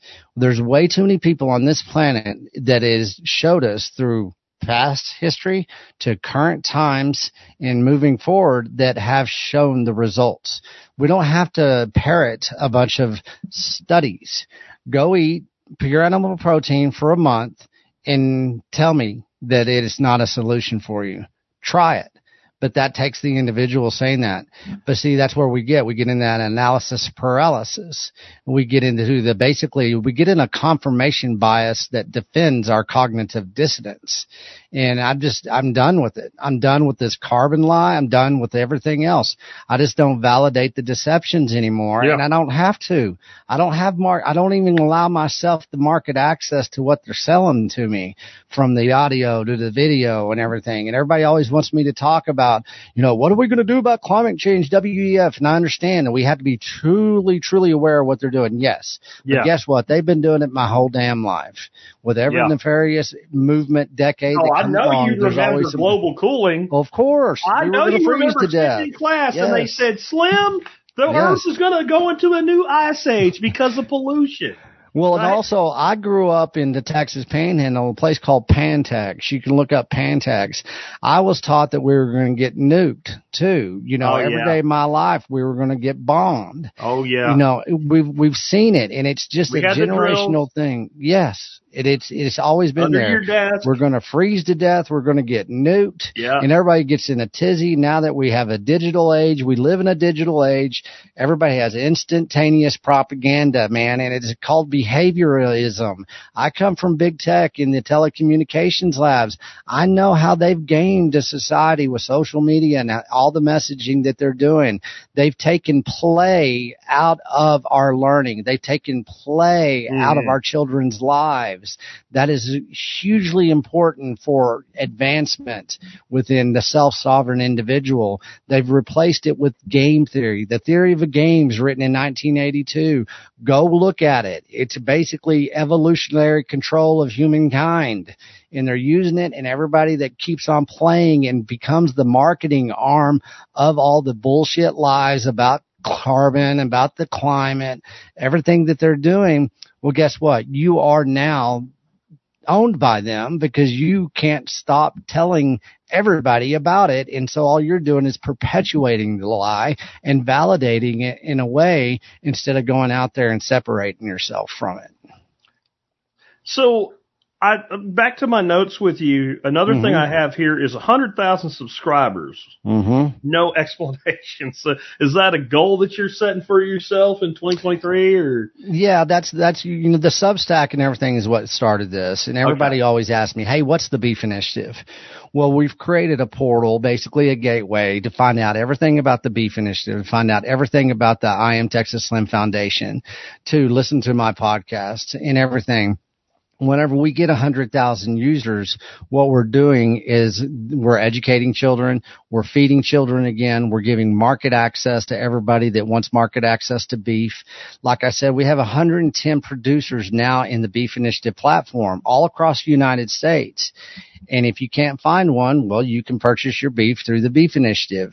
What it is, 100,000 subscribers to the Substack, which is texasslim.substack.com, is basically you get to go define what the Is Beef that, hold on real quick. Is that the wrong one down there then? Yeah, that is. That's the right, wrong one. Don't go to that one. I'll get Yeah, the right one. don't go one. to that one. It's texasslim.substack.com. Anyway, And what going. we're doing is we're, we're funneling people in there. We have guest writers. We're going to actually start con- connecting people to producers, ranchers. We're connecting people to basically how to uh, get beef. We're doing recipes. Just all of the everything that we're doing now goes through that. If we get a hundred thousand people in that Substack, then we're winning in more ways. We're going to have these micro summits. We had five this year what I'm going to do also at the beginning of the year is you can come to the Beef Initiative platform through the Substack, of course, if you want, and you can put in an application to have a micro summit in your town, your county, your state, your region, your country, wherever you are, and we will advise you saying this is what this is the playbook. This is how you do it, and we will bring. You need a producer. You need beef. You need the cattleman's feast. You what what what's the education, community building, whatever it is. We're going to work with you so we can have these micro summits all across the United States. We didn't make money off these micro summits. It was not a fiat driven circle jerk of saying, "Hey, let's go take selfies at this conference." These things were actually call to actions. It's how you can change your life. It's how you can build community. It's how you can build new relationships. And it's what it's right now. This is what is needed in this nation and it's needed across the world. You know, the guys in Australia, man, they, they contacted me and we've been working together. This is, there are no borders here. And this is how we could basically quit validating the deceptions and we can start basically creating all the solutions that everybody's yearning for. I want to real quick hit. Uh, I usually save comments for the end, but we're getting near there anyway at an hour twenty here. Sure. Uh, C says CJ says nearest butcher in Florida is booked out until August 2023 for whole cows right now. Started moving toward low line cattle so that I can uh, do my own processing. I have a couple thoughts on that. One, a lot of ranchers are either adding or moving toward doing sheep, especially like St. Croix and whatnot. Uh, and it's a fine meat as well. And what I love about it for the small scale producer is I can butcher sheep, uh, butcher a sheep just as quick as I can butcher a deer. Sure. It, it's literally the same. But the other side of it is I'm wondering how true this is, and I wonder if people are looking for the wrong kind of processor. And what I mean by that is like a USDA certified where you can take cuts and distribute them into supermarkets processor. Because my processor's about 30 miles from me. And this just has not been a problem. It wasn't a problem all the way through COVID. I remember calling him going, are we able to get stuff in there? Cause I raise my own turkeys and I use him to process those as well. And he's like, no, they do deer. I mean, they do livestock, but they also do deer every year for hunters and all. And it's just, there isn't a problem. And I wonder, is it a unique thing? I don't want to give the guy's name away in case it is, but I just haven't had this problem. I haven't noticed this problem, whether it's getting my, my, my, my, uh, cow processed with dude down the road or whether it's taking in, you know, eight turkeys that are 50 pounds a piece that I don't feel like working on myself. Yeah. It's it's a state thing. It's a region thing. Like up here in the Texas Panhandle, I got Justin. He's a good friend of mine. He has Panhandle Meats. He is a Texas certified processor. He does, uh, and he has his own fowl too. He does he does poultry, but he does lamb. He does hog. He does beef, of course. And he he doesn't sell across state lines. He can sell ad- adjacent around the states. You know, Oklahoma, New Mexico, Arkansas, stuff like that what what what you have across this nation. And I think, t- and then Cole Bolton down in Central Texas with Pan with Hometown Meats, he's USDA. That's why we can ship across the United States right now through the Beef Initiative. But you do get a lot of people that are in certain regions of this country in a certain state where they're going to have restrictive processing laws to where it is more difficult to actually get access to process your animals. Sometimes they do have to schedule 18 months out. And that's been the attack against the American rancher producer. That is another form of prohibition to where we can't feed our communities because our ranchers can't get to those processing centers. And so we're having more and more microprocessors that we're going to basically uh, start moving forward with. It's happening right now. There's a lot of people building out these microprocessing centers. We in the Beef Initiative are now we have something called it's called the TBIAC.org, the Beef Initiative Association Council. And what we're doing is we're taking this intelligence and we're advising people who want to open up their microprocessing centers in Texas and in the United States. So there's a lot of different variables that play into the processing side of things. One thing that we do know and a lot of people need to understand there is the general consumer 80% of our animal protein is is basically processed by four multinational corporations, and none of them are in the United States. And so we've given the opportunity and the power to multinational corporations to process our food that used to feed our communities. Now that beef is shipped overseas to the highest bidders. Like you said before, we're getting beef shipped in from Brazil, Australia, New Zealand, Africa. We're not even eating. Our beef goes to Europe. Yeah, we're not eating our, Our beef beef anymore. goes to Europe Everybody says it. it's USDA prime. It doesn't mean anything. It means it might have been harvested in the United States and that's about it. yeah. And that's what a lot of people don't understand because of the labeling laws that are so corrupt. I always tell people, I said, the less letters on my damn package is the better. That means it's better healthy, it's coming local, and uh, I can ha- I can actually um, count on it and rely on it far better than any supermarket in the United States right now. Yeah, and I don't know if this will help people find the type of guy that I have because I I literally found him from the guy that sells me the cow. So that might be where to start. Start talking to people that sell local beef. They might know Sure. what to use because the place I use is state inspected Yeah. as a general thing, and they show up like once every two months without announcement. They just show up and hey, Sure. check everything, and that's it. They don't check the meat; they check the facility, and that's it. So you can't process with him and then put it on the uh, the the, the, the shelf at a store. And I don't care. So I don't know if there's a specific thing that guy is called, but that's maybe who to look for because I don't care. Like when I do my turkeys, they're literally meat stamped and it says not for resale right on the skin, right? You bet. And You bet. I, I don't care about. I even sell to customers the same way my cow guy sells to me. They come get the turkey and take it over there for processing, and they pay me on the weight of the turkeys. You bet. And so there's all kinds of ways around this. And I like the micro processing centers. One guy that's been here talking a lot on the chat, Renegade Butcher, he is a custom butcher. Um, he got shut down by the cost of making making uh, the, the the Department of Making You Sad at, because of vegans complaining about him on Facebook. But Yeah. he he would go out and butcher on site for people. Uh, there's a Well, lot I actually talked to. Renegade. I I talked Okay. to Renegade. Actually, we've met. He's a good dude. Yeah, Let- Let's uh, let's hit a few uh, questions here. sure. Um, I think we kind of covered Roundup in our food, so we'll let that one go. yeah, Um, we, we know that. that's that's a different thing altogether. Uh, the moment you see that nearly everything is bullshit, you are liberated to find solutions. Until then, you can be nothing but frustrated and confused. I think that's what you were hitting on there. That like you can sit there and keep complaining about it, you can just accept it and move on. Yeah, I mean acceptance is the key, man. if you if you cut off your damn finger, man, you cut off your finger, accept it, and you move on. If they can't sew it on, let's go.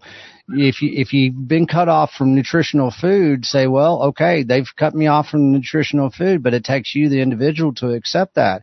If you need to go deeper down into the rabbit hole of what true food intelligence is, then that's something you have to do as the individual. Nobody's going to save you. The government's not going to save you.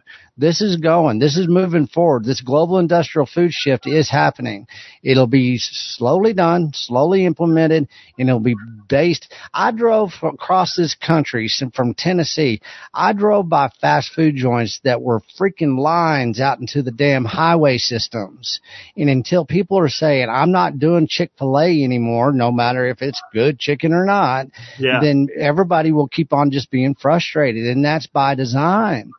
And when you're that dependent on somebody else to feed you, then you've lost basically the narrative. You've lost the motivation to go out there and say, I will be the one that feeds me, not a multinational corporation that has gotten us here. I don't know if it's nefarious or not. That's not the argument for me to have. What I do accept is that it's bullshit and it's killing kids. Whenever you got kids in this nation, five to 11 years old that are coming in with fatty liver disease, that is a disease of an alcoholic 70 year old man in the United States, we have an issue, man, and people need to quit sitting here and getting this stuck in this like, well, somebody's going to come save me. Somebody's going to do something about that. No, it starts with a strong individual and everybody like, you, especially on your podcast, it's called the survival podcast.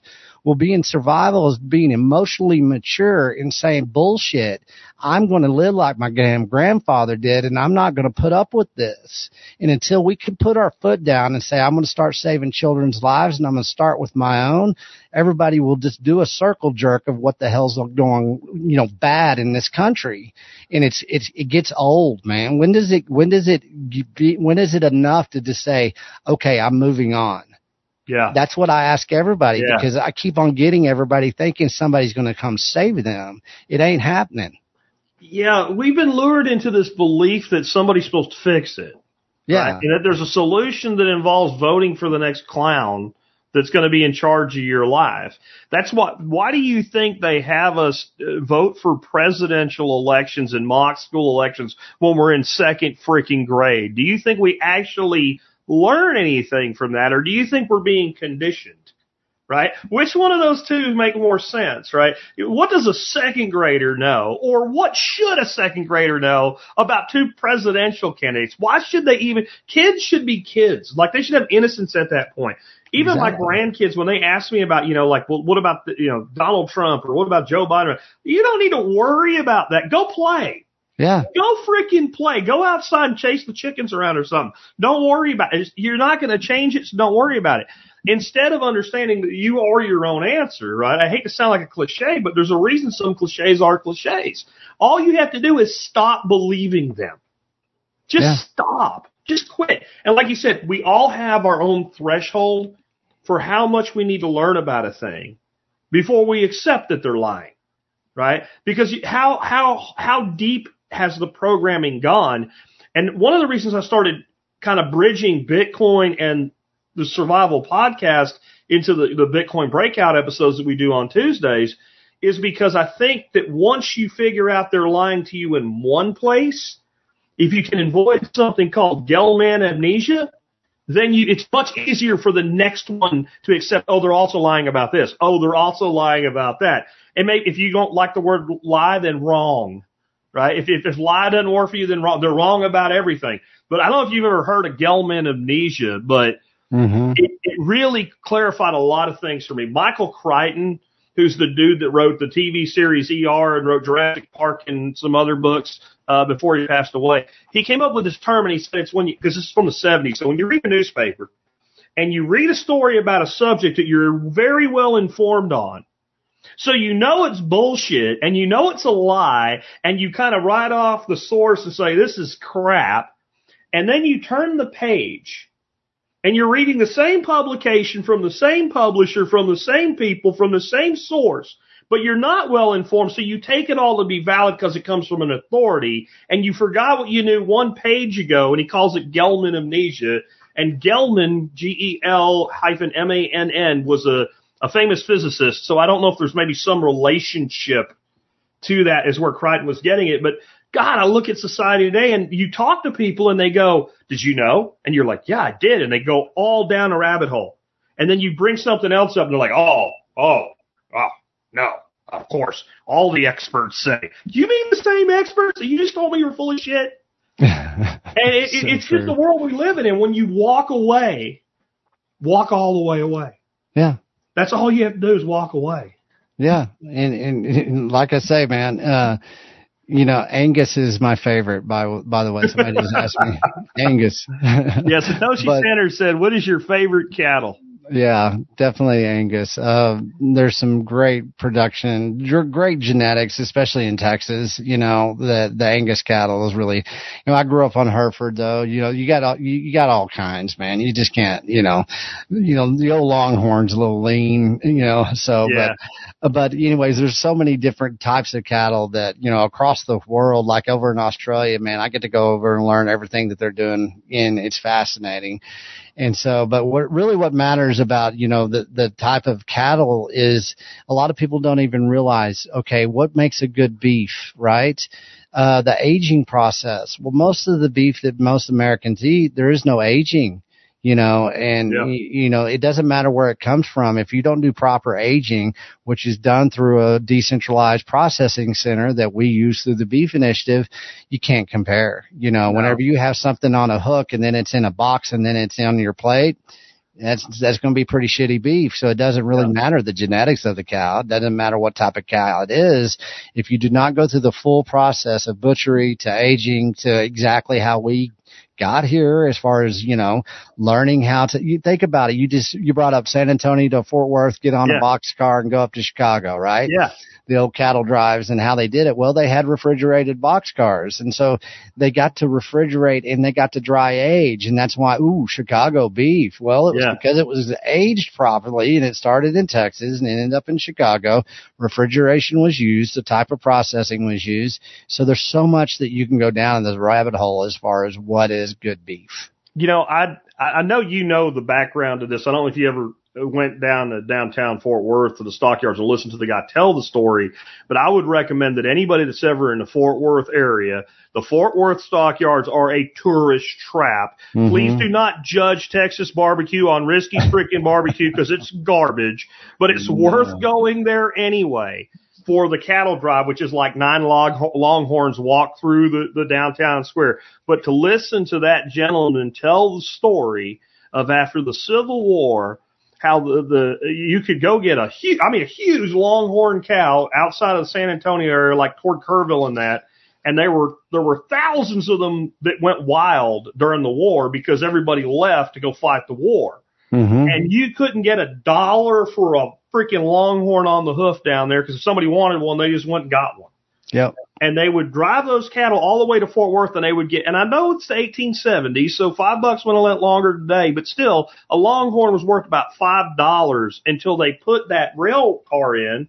And first it went to St. Louis, and like you said, then it went to Chicago. And what do we think of for upscale steakhouses today? St. Louis and Chicago. Yeah. That's how that all happened, and to hear Hmm. the way that all played itself out is That's is- what I tell everybody. I mean, I'm glad you bring that up. I tell everybody that, hey, back in the 1870s after the Civil War, Texas fed a nation. We did it because we had an abundance of cattle. The reason Texas is Texas is not because of oil, it's because of the cow. And Yeah. right now, this is what the beef initiative, we're going out, we're going to feed the nation again, and we're going to lead it from Texas. And we're going to do it how our grandfathers did it. It was a decentralized type of food apparatus that had nodes. If we want to talk Bitcoin, we build nodes out across the United States and we give access to these producers that live and die to feed us, but they don't have access to us. They don't have communication structures that they can actually sell their beef. They have to sell their beef through freaking Facebook and farmers markets that have become basically arts and craft shows. yeah, You know, nobody even understands where what farmers farmers markets where they came from and what they're re- truly about. So once again, it's reflection of history, knowing where the cow came from, knowing how we fed a nation as far as Texas, and how we're going to do it again through the beef industry. We're recreating the beef industry in the United States of America right now, and it's a slow roll. But this is a ten year. They got a ten year plan. We got a ten year plan, and people are coming on, you know, and people are going to source their freaking beef differently. And then it's going to carry over to pork, poultry, good Yep. produce, fish. It doesn't matter. It starts with beef because it's a beef nation, but this is going in every direction as far as dense animal protein and dense plain food. I'm telling you, if you eat heritage pork that's been pastured, Yeah. it, it it's it's it's not the same. No, of It- course not. The, the, the pork that I eat generally looks as red as the beef that comes from the supermarket. It's Yeah. insane. And, and like the pork that comes from the supermarket looks like chicken. And the chicken that comes to the supermarket, I don't want to even talk about that. I mean, I, I processed a bird the other day with my grandson because the hawk came and the dog took the bird away from the hawk instead of killing the hawk. So it killed the bird. So we had to process the chicken. And I was telling him, I said, I had the meat in my hand. I said, smell it. And he said, it doesn't smell like anything. And I said, well, the next time your parent, because my, my son still buys food from the supermarket and no matter, they won't eat what I'll give them. I'll put it that way. And I said, next time your mom or dad takes chicken out of a package from the supermarket, smell it. hmm Just smell it raw. And that's all you have to do. And you're done with that discussion. It, it, it, it has a, a stink that I can't even describe. It's not like a rotted meat stink. It's just this very, like your, your stomach says, no, don't eat that. Yeah. I think Well, the a- nose is one of the best things we have to tell us what to eat and not to eat. Yeah, it's a chemical stink. I mean, like I said, I mean, there's, they do so many things with chickens and hogs now. Yeah. You know, as far as, you know, once again, the FDA won a lawsuit in October 21 to basically inject 22,000 more chemicals into the food system. They don't have to tell us. It's under the GRAS rule, generally recognized as safe. This happens with all of our processed, you know, proteins that uh, are done by the multinational corporations. They get to inject some type of filler or some type of sawdust or whatever, food coloring, you know, liquid, you know, this is, oh, this will help it hydrate the meat, you know. Well, Yeah. you know, somebody's making millions of dollars off of that new injection of chemical. I and do. so, you know, it and, doesn't and it's daunting. It needs dry aging. Yeah, exactly. we don't need to be hydrating meat. That's just so you could. That's back to how do you you know understand the value of the product. Well, when thirty percent of the weight of the product is water, maybe you should just add. Yeah, go get four chicken breasts from Kroger's and put it in a freaking pot with no liquid in it. Cook that Yeah. down and see how much you got. Slow cook it. Yep. See how much, how Yeah, much moisture much. comes out of that chicken breast, which is uh, it's the size of a damn chicken itself Yeah. anymore. You know, well that's hormones. You know, it's just once again, it's daunting. We could sit here all day and say, look what they did to the chicken. Look what they did to the poultry. Nah, look what they did to the hog market you know, and it's just like, okay, man, it, it's there. Well, the only reason it's happening is you and me because our consumer demand allows it to happen because we continue to consume and say, well, why did you trick me? Mean, Yeah. you're mean. Why'd you do that? Well, you're going to change or I'm going to, well, I'll just keep on eating this. No, they'll keep on doing it as long as we keep consuming. And it's, it's real simple. I'm just going to backtrack real quick and say what Go my favorite cow is. It's not a cow; it's a bovine. No, it's the American bison. The problem with them is they're assholes and they just walk through fences that stop cows Yeah, and stuff tough. like that. And they they're never actually domesticated. They'll they'll chill a bit, but they're they're they're not as easy to work as cattle. I've had guys on the show talk about raising them and they're, they're tougher. But oh well, we've got bison God. here in the Panhandle that you know I I'll probably get some processed this year, but they they are they're they're different they're different. You can Yeah. do them, but once again, you get a you get a beast like a bison or a cow, you know, and you get them stressed, and at the time of harvest, that beef is going to have a lot of crap in there, in those muscle tissues, and it's just not going to be as good. There's an art form to all of this, and There so needs to be people say it's one bad day. Yep. That's wrong. They need to have one bad second. one bad second where they're stressed from the time they're and harvest. I've gone. seen be- you see beef, you see flesh that just comes out purple. It's so stressed that they had such a bad time during harvest, and that's what happens to our commodity beef through you know through the supermarkets. You never know what you're going to get. You know it doesn't matter what the package says. You know that cow could have had a bad last two seconds, like you said, last thirty seconds, and that that cow was its whole life was wasted, and you can't even honor it in the correct way Yep. because its beef is so so tainted. You know. Yeah, I mean, I've had people on that raise pigs for themselves or maybe a couple to sell, and they all they all do the same thing for for graduation day. They give the pig a bowl of beer.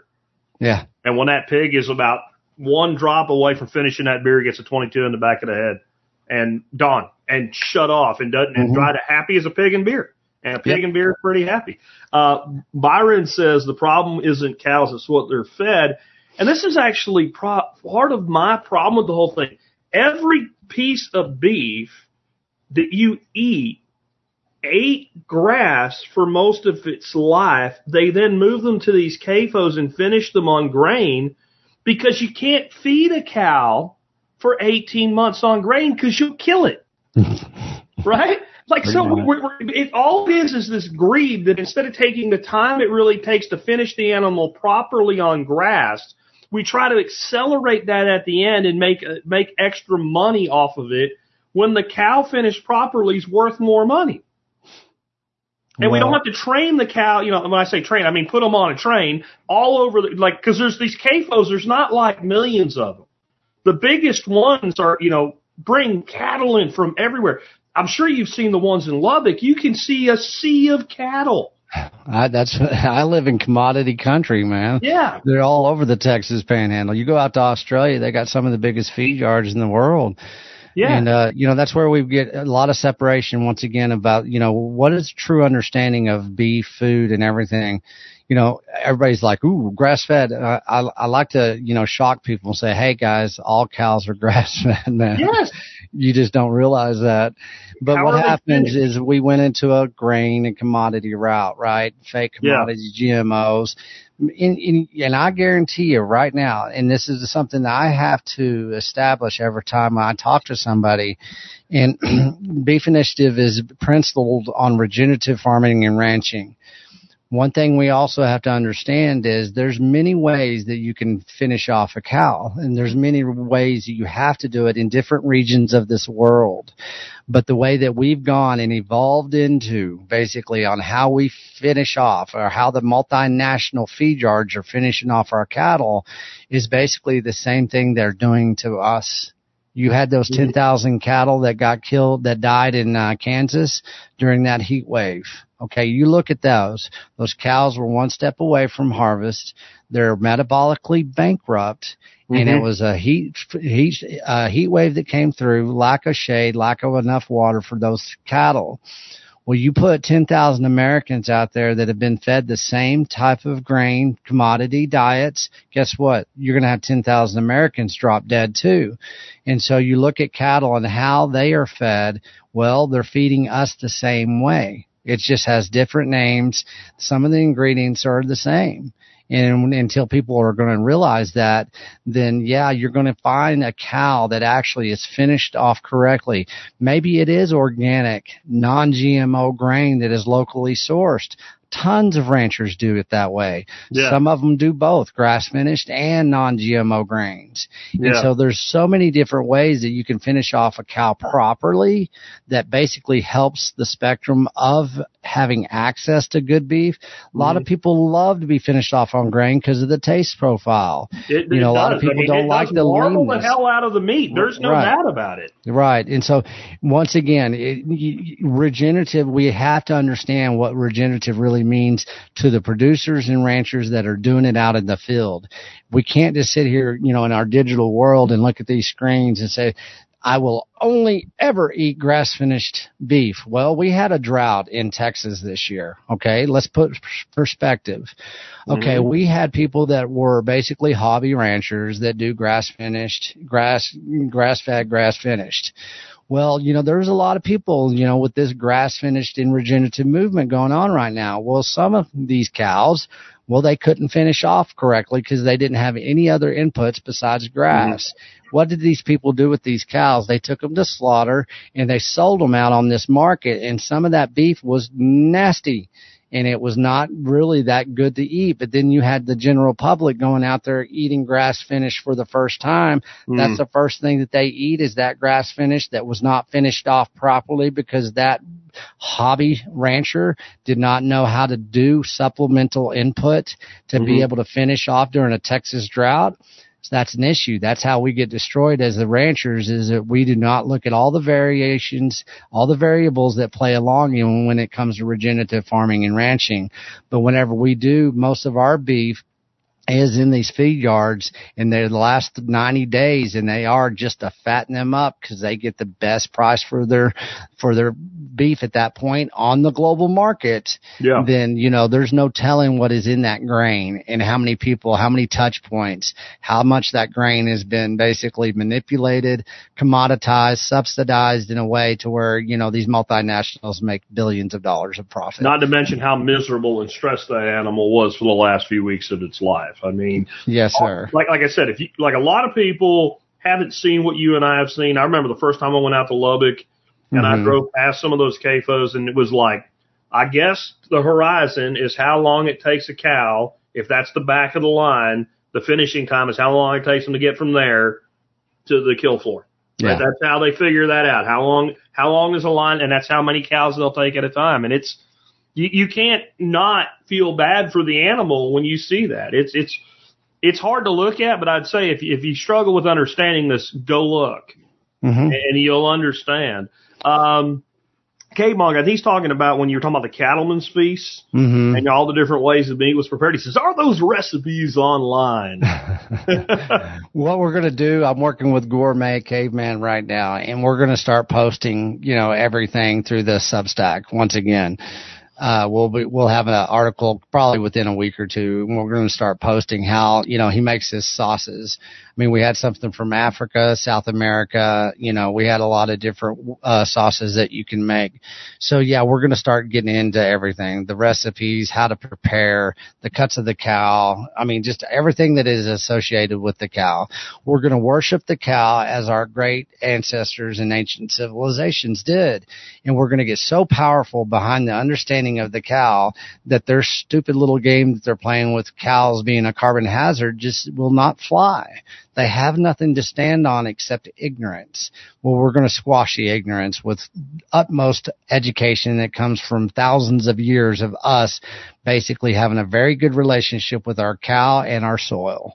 And that's as simple as it can be. And it's the most powerful that we can be as far as our messaging and our narrative and basically changing and reinventing our food supplies in a decentralized way.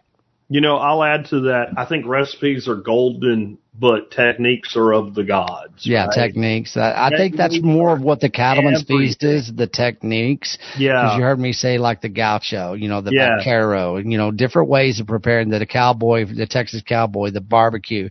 There's a lot of different techniques from the heart muscle, you know, into the shank all the way into a ribeye. You're kicking th- th- three different ways. The technique is different.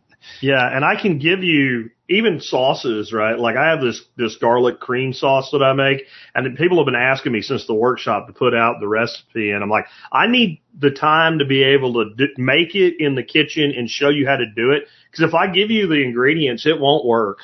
Yeah. It has to be done a certain way, and some of these things, like like with the South South American stuff, you get into like the chimichurris and stuff like that. It's actually dead simple. The Mhm. ingredients are dead simple, but it's the um, it, it's the amounts to a degree, but it's more about knowing what it's supposed to look like and how to make that sauce and and when to do it. Like we Americans have gotten dumb on cooking on the grill. Like people think that barbecue sauce is something that you slathered raw meat with and stick on. That is not barbecue. That is not how it works. And I am not saying that because I made Texas my, my final home. I'm telling you, as a kid, I knew better than that. Barbecue sauce that comes in a jar from the store, you've just ruined good meat. Don't. Man, I, I Do don't that. touch that shit. Oh, it's crap. I don't touch. Well, I don't touch crap. sauces anymore at all, really. I and mean, I'm not very- elitist with it either. It's just, I'm just saying it's crap. You know, I mean, it is. Uh, Uh, Isatoshi, Isatoshi with you. I love Ito- uh, man, great You met follower. him? Isatoshi, hell yeah, man. He's all over Yeah. the place. Thank you so much. The best place that uh, plebs and normies just go to beefinitiative.com. You want you might want to put this up there, Jack. It's beefinitiative.com forward slash donate. Just let me make sure because I don't want to say donations or donate, but um, that is the best place. You can do it with Bitcoin or with fiat, man.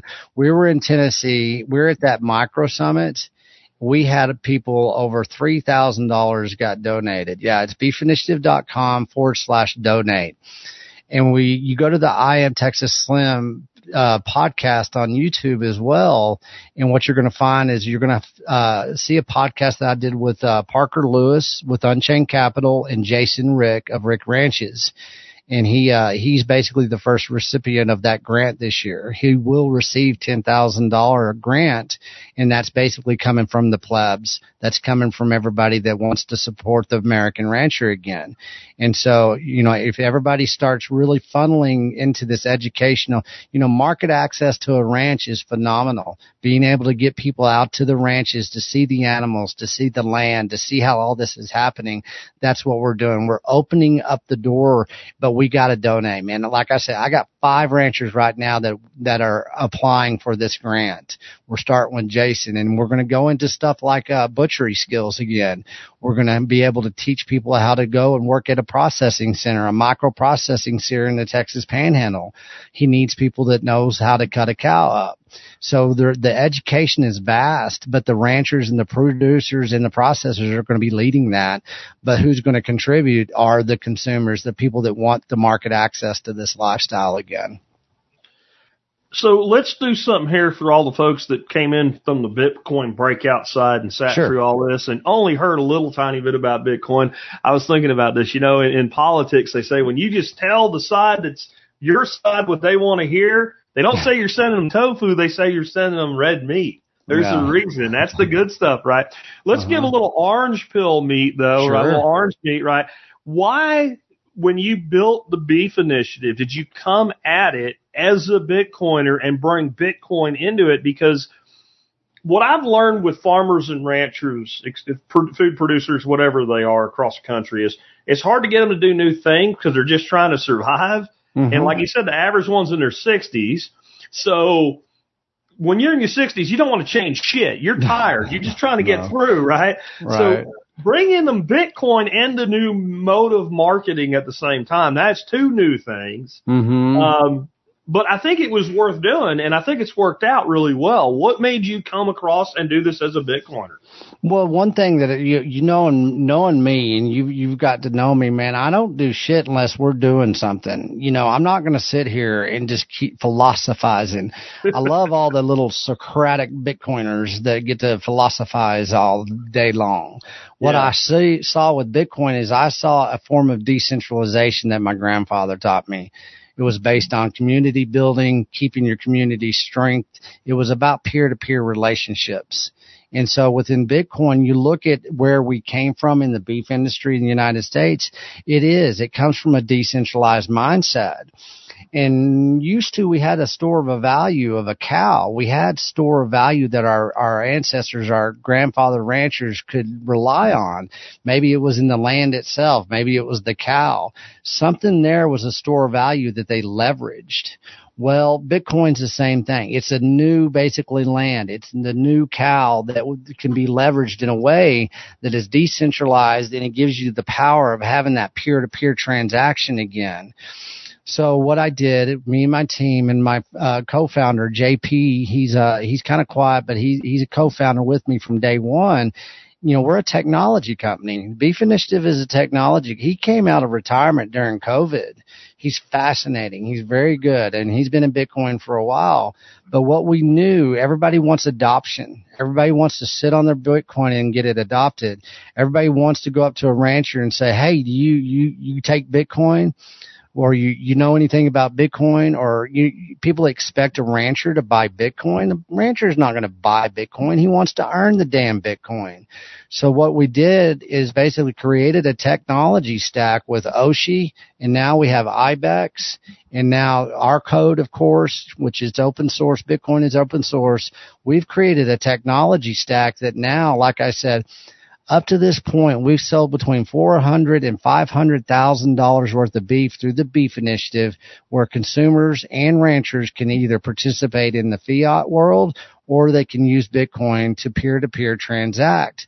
I've got ranchers that now that have are now whole coiners because they accept Bitcoin and beef, beef and Bitcoin. These ranchers are now creating a store value. They're eliminating credit card trend. That's one of the biggest things that is is is fascinating. It's a good entry point for ranchers. Mm-hmm. Three percent transaction fee for credit card companies, no more. That 3% goes into Bitcoin. They don't even have to worry about it. They're not losing any money. They're actually saving 6% in the long run. So there's all a lot of little touch points of why Bitcoin and beef. It's a no brainer, man. It's because it's giving them a new store value. It's decentralized the way that they understand very good. And basically they can eliminate all these extra fees, chargebacks, everything. They can eliminate the credit card companies and they find out that, Hey, I'm not going to pay more taxes. If I don't want to keep it in Bitcoin on the fly with our technology stack, you switch it over into the amount of sure. fiat that you need. So you're not trapped and you actually have market access to Unchained Capital, Crowd Health, IBEX, Oshi. You have all these innovative companies now that are now part of the Beef Initiative we're building, we're innovating. We're not sitting here and doing a Socratic circle jerk on Bitcoin Twitter talking about when is it going number go up? Well, we're making number go up in many people's lives as far as for, uh, store of value, ingenuity, because we're innovating. We're going to run across problems and we have this last year, but right now with our technology stack, I haven't seen anybody else that's done as much as we've done, has onboarded as many people as we've onboarded, have got the adoption moving forward, have built out full coiners. I don't know, man. I think the, the, the ranching industry, the beef industry, the cattle ranchers themselves are going to innovate in Bitcoin in ways that we don't even know yet. I agree. And I think part of, part of understanding who a rancher is, is by definition, they're an entrepreneur. Mm-hmm. And if they're a family rancher, they're an entrepreneur that was raised by an entrepreneur who was probably raised by an entrepreneur. You have three, four generational ranches and longer here. And so they think like a business owner. Mm-hmm. So when you say something like 3% transaction fee goes away and you keep all the money, it's different than telling an employee that who doesn't really understand what that means. They intellectually understand it, but they don't truly, you know what I'm saying? They don't really get it because they've never ran a going concern. But the other thing back when I was running more conventional businesses and you get people trying to sell you shit all the time, marketing people, sales people, you know, advertising agencies. The word incremental revenue. If you weren't bullshitting me when you said incremental revenue, you got my attention. That's business that you would have otherwise not had. Yeah. Right? When I sell my discount program, that's how I sell it. I go to a vendor and I say, it's all incremental revenue. This is all business you wouldn't have if you weren't in this program. So the reality of Bitcoiners today, it is it's become more and more a thing and more and more people doing it is there are people that if you say you can do business with A or B, A slightly more expensive, but they take Bitcoin and B doesn't, they will choose A over B because A takes Bitcoin. We're building a circular economy, right? That's, that's what we're doing, man. That's incremental revenue though. That's, that person made a decision because mm-hmm. you were in that ecosystem and your competitor wasn't. And that's what Oshi's doing so well. You can go to the Oshi app right now and you can find everybody where you're standing except for Bitcoin. Of course, it's it's getting bigger. Spell that bigger. for me. Is it O S H I? O S H I. Okay. And what they do is that you geographical, you can see who accepts Bitcoin. And we're going to do the same thing. We're doing the same thing with the beef initiative. You can go to the beef initiative, you know, within several months, you'll see every producer across the United States and the world, I hope, that accepts Bitcoin. Somebody asked what, you know, the payment server. We've used both OpenNode and BTC Pay. So we go back and forth. Both of them are innovating.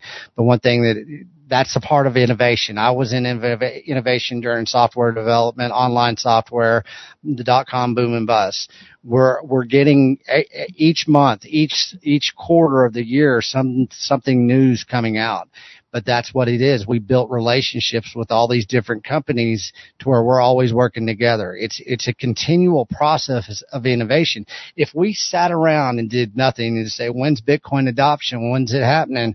Nothing would get done, man it, you can talk about it till you're blue in the face and you can be the biggest influencer out there, but are you really doing anybody any good without really innovating? Yeah. How does a wheel turn, man? You got to move it. And that's what we're trying to do within Bitcoin. So, you know, and, and, and so that's a lot of people do not understand how many folks we owe so much for the early days with yeah. Bitcoin. Like one of the one of the guys is a good friend of mine. Sure well, you know him, John Bush. John yeah. drove around the whole country in a bus. They made a Bitcoin bus Yeah. and they lived on Bitcoin when most people didn't know what it was. The, the, remember the famous pizza? The guy bought the pizza for like ten thousand Bitcoin or something like that. yeah. It- whatever. It would be hundreds of millions of dollars today. And people say, I was dumb. He should have kept all that Bitcoin. I'm like, dumbass, you might own one of those Bitcoins. You might own one of those actual Bitcoins that paid for that pizza. Hmm And it was people that used it that made it work. People say, is it a, is it a store of value or a means of exchange as though it can't be both? It's both, and this is a good perspective. And I, this is how I, I had to have my own journey into this understanding and basically how I stand with it.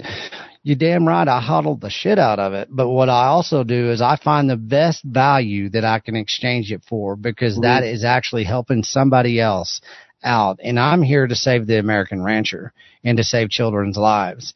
I'm definitely going to leverage some a little bit of Bitcoin on a monthly basis that I find the most valuable protein and the most valuable nutrition in the world.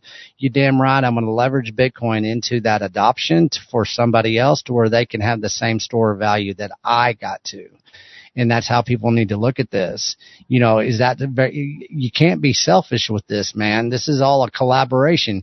We gonna make it, right? Well, we gonna make it means we, not you or I. It means Yeah. we. So Means we us. have to work together and we have to transact. We have to have peer to peer relationships. We have to build these relationships through interaction. We have to create energy. We have to create education through iteration. And that's where a lot of people don't understand. But once again, I get to reflect about my professional career in Austin, being in the startups, being mm-hmm. in technology companies, and we don't get anywhere without doing anything. You think programmers right now sitting around, you think they just, they, they, they sit on their code and don't ever use it? Seriously? Yeah. I now I like to that. make I like to make fiat disintegrate into Bitcoin. Yeah. And what I mean by that is I like to find people that say, yeah, I take Bitcoin and use an app like Strike, Yep. throw some fiat dollars in there and say, how much is this? $200. Okay. So I got $200 in fiat space currency in there and I hit the little thing and I scan a Bitcoin QR code and I send dollars and Bitcoin comes out the other end Yeah. and I haven't created a tax consequence for myself. There you go, right, there. Right. And see, once again, people innovating into But, but the Bitcoin space. this, right? If I pay that guy two hundred dollars in dollars, it's probably going to get spent re- relatively quickly to pay for wages or whatever. Mhm. If I send him Bitcoin, unless he has to, most people once they get Bitcoin, they go, "Ooh." You know the best way you go up to somebody and get them on, dude. onboarded? I so use that a Muun wallet. dollars in fiat just stopped circulating Sure. at the rate that it was prior. We're slowing down what we call the velocity of money. Mhm. which is a huge part. People think inflation is just the total quantity. Without monetary velocity, inflation would be flat zero. It's how fast the money moves and multiplies. And every time you take dollars and spend them into Bitcoin, whether you hodl it or you spend it into somebody else's hodl, you reduce that flow. You reduce that use of their shit money yeah. and you put it into solid value. And yeah, we'll spend Bitcoin when we're done. Accu- I'm in accumulation mode and I'm all about helping other people's accumulate. Right. And so I'll give you Bitcoin, but if I, if there's any way I can, I'll spend dollars to give you Bitcoin. And there's so many. I love that because that's a, it's a great approach to that. One thing that I found as well is like, okay, you got to you got to any any individual say, okay, download this app. It's the Muun app, you know, the Muun Wallet, M U U N, and it is one of the best wallets out there Yep. for adoption, early adoption.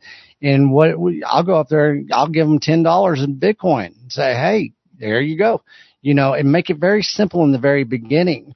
And people always say, Hey, how do you onboard ranchers? And I said, the first thing you do is you don't ask them anything about damn Bitcoin. Yeah. What you do is you go up there and you shake their hand and you look them in the eye and say, Hey man, would you educate me? I want to be your student. Get them talking about why they do what they do. Show some respect. Get some development down of communication. And there, you know where that conversation always goes to? It goes to Bitcoin. But Yeah. if you lead with it like a used car salesman, then you're not going to onboard anybody and there is never going to be a, adoption. But if you can show that, hey, let's take the friction out of this discussion. Let's show that it's not as intimidating as everybody thinks it is. I, re- you know, everybody thinks that, you know, think about Amazon, right? And what they had to go through. That crashed eight times. Amazon crashed eight times. Everybody thinks you'd always buy shoes on the internet. There was a time when nobody would even put their credit card information on the internet. It Yeah. takes time, but what it does, it takes interaction of iteration. And what you do is you go out there. You don't have to spend all your Bitcoin to adopt it, but you can exchange it and you can educate with it with simple little steps that create relationships that actually are based on trust and respect. That's what this nation is basically lacking right now. And that's what do you do? You get to exchange some of the best beef in the world that's grown here in the United States and you get to exchange a little Bitcoin for it. Uh, It's a win-win situation, man. Every, Yeah. every time, man. We were in Colorado. Matt Odell got up there in less than 14 minutes. We onboarded 52 people and were able to stream over a thousand. I think it was about $1,400 to Jason Rick within less than 14 minutes.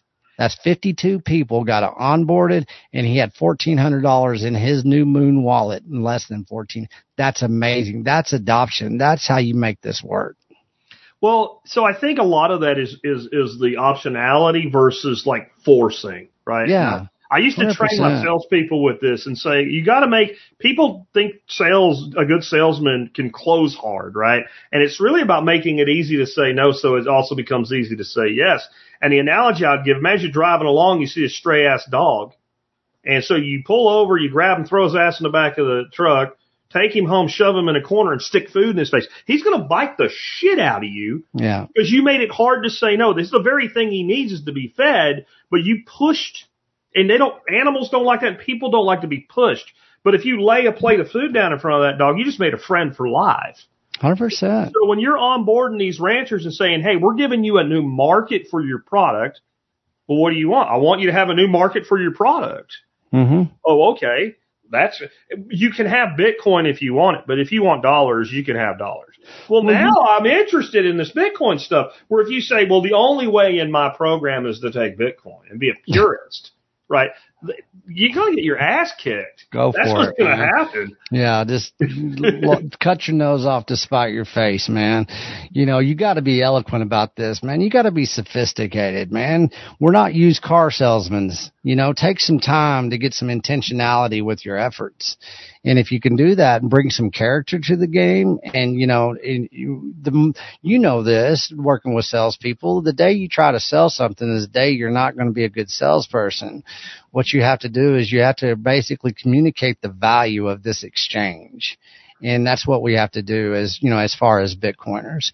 You look at, you know, the reason you look at Bitcoin, you know, it's beef, you know, deep into carnivore, deep into beef, regenerative, everything you know, Cole Bolton of KC Cattle, he came up to you because I didn't understand why you started with the Bitcoin crowd in the beginning. And then he, then he said, but then he goes, you're ingenious. and he was talking, to he goes, think about how many new consumers came his way because he was willing to accept Bitcoin Sure. but he didn't force it upon them to use Bitcoin. He still takes his credit cards and he was willing to understand what it takes to innovate within a, in the ranching industry, e-commerce, everything that we had to put together. He came with us and he helped innovate.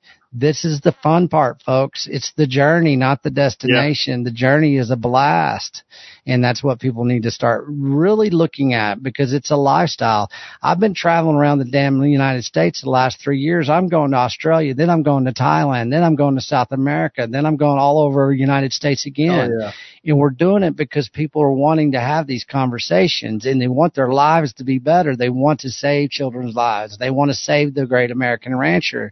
You're not going to be doing it on a circle jerk on a podcast talking about how Socratic Bitcoin is. You're going to get your hands dirty. You're going to go meet some new people and you're going to change your life for the better. And that's what I try to encourage. I come across as a smart ass sometimes, but sometimes I give it to her. It's like, okay, people, put your damn foot down. Let's go. It's time So- to move. This is one of those moments that I get to have It's like a perfect moment because Right. I've got one of my long term listeners, and I consider all my listeners students to a degree, saying, well, we're talking about sales, transfer of belief, and that is my definition of sales. You cannot sell if you don't believe what you're selling. All you're doing is tricking people then, right? Yeah. I'm not going to ask you to buy something from me unless I believe it's good for you. I'm going to trick you into buying it because I get paid. right? Because it's good for me, right? So transfer of belief. So he's he's bringing that up in the middle of that, and then you were just exuding belief, Yeah. right? And you don't see that's how I used to train salespeople. I didn't train them to be good salespeople. Right. I trained them to have stone cold knowledge of what they were selling to the point where they believed in their bones that it was a good product, and it had to be a good product to do it that way. And then you didn't have to do anything except get them talking to the right people, yeah. right? So that that's It just flows, man. It is life. beef. Yeah, there you go. transfer of beef. belief of transfer of beef. Beef, It's so yeah. true, man. And that's the fun part about it. Once, you know, we're going back to that 30 day experience, man. Think Yeah. how you can change your life from money to food in 30 days, man. You can be the most powerful person. I always tell people Bitcoin basically gives you a reflection of yourself that you haven't seen yet. Well, beef is a tool to be able to get there because your brain starts thinking different. It starts actually, it's not inflamed anymore. You're not putting that industrial sludge through your veins and your portals. And what you're doing is you're giving your, your, your, a reflection that's always been in there, but now you're releasing it out with sound money and sound food. So I think the other we need to wrap because two hours fifteen minutes. Bro, might be a going for a record here. Um, We've been, we've been bumping those gums, haven't we? yeah, but I, I, uh, you know, when you're trying to sell something, you have to convey that belief. You have to find someone that, that's that's open to a new system of belief. And I think one of the genius things about selling real beef to Bitcoiners is there are people already discovered what real money is. Yeah. So I don't have to do that part of the educational process. I'm not like trying to convince you that it tastes better or your artsy fartsy friends will like it better or you're carrying Karen and, and you're going to feel good about it. You already understand that you want the thing with the higher value and you already understand the system is a lie. Yeah. So I'm from those two hurt. Now all I got to do is put you in touch with the person you can buy from. Yeah. And, and then Bitcoiners tend to either be people that are smart and struggling or successful. So then Yeah. I've got a segment of that demographic that goes, oh, this box of meat's an extra 50 bucks. I don't give a shit, Mm-mm. right? I'm going to buy it because it's a better product, just like I'm holding Bitcoin because it's a better money than the dollar. Yeah. So you've got this educated audience. All you have to, now all I do is educate you to the fact that this exists and you can get it. I don't have Yeah. to educate you to the rest of everything else. And I think that's why it's so successful. Well, and that's what we're doing now. And I, I see that now after this long, hard ass year, man, I've been grinding for really hard for at least, gosh, I started grinding probably, I think it was June of 2021. I have not stopped. But what I see now, I see a lot of people going, Oh, okay, well, it's not that hard of an adoption. It's not that hard of a lifestyle. It's not that there's, there's a platform here that we can really help people out. And that's what's exciting now. You know, that's, that's what's about to happen. And I can see this taking, it's, it's going to be turned up a notch, but it's going to be the plebs doing it because people are starting to see just exactly what you just said. And so that's, that's what's, I mean, and, and we cannot thank the Bitcoin crowd enough, man. This is the only way that this will happen is whenever the plebs get together and they really do choose individually put their foot down and say, okay, this is the roadmap. This is how we decentralize our money. This is how we decentralize our food. We don't have to ask for, for permission. Everybody thinks that we have to. We are the authority now and we need to start acting like it.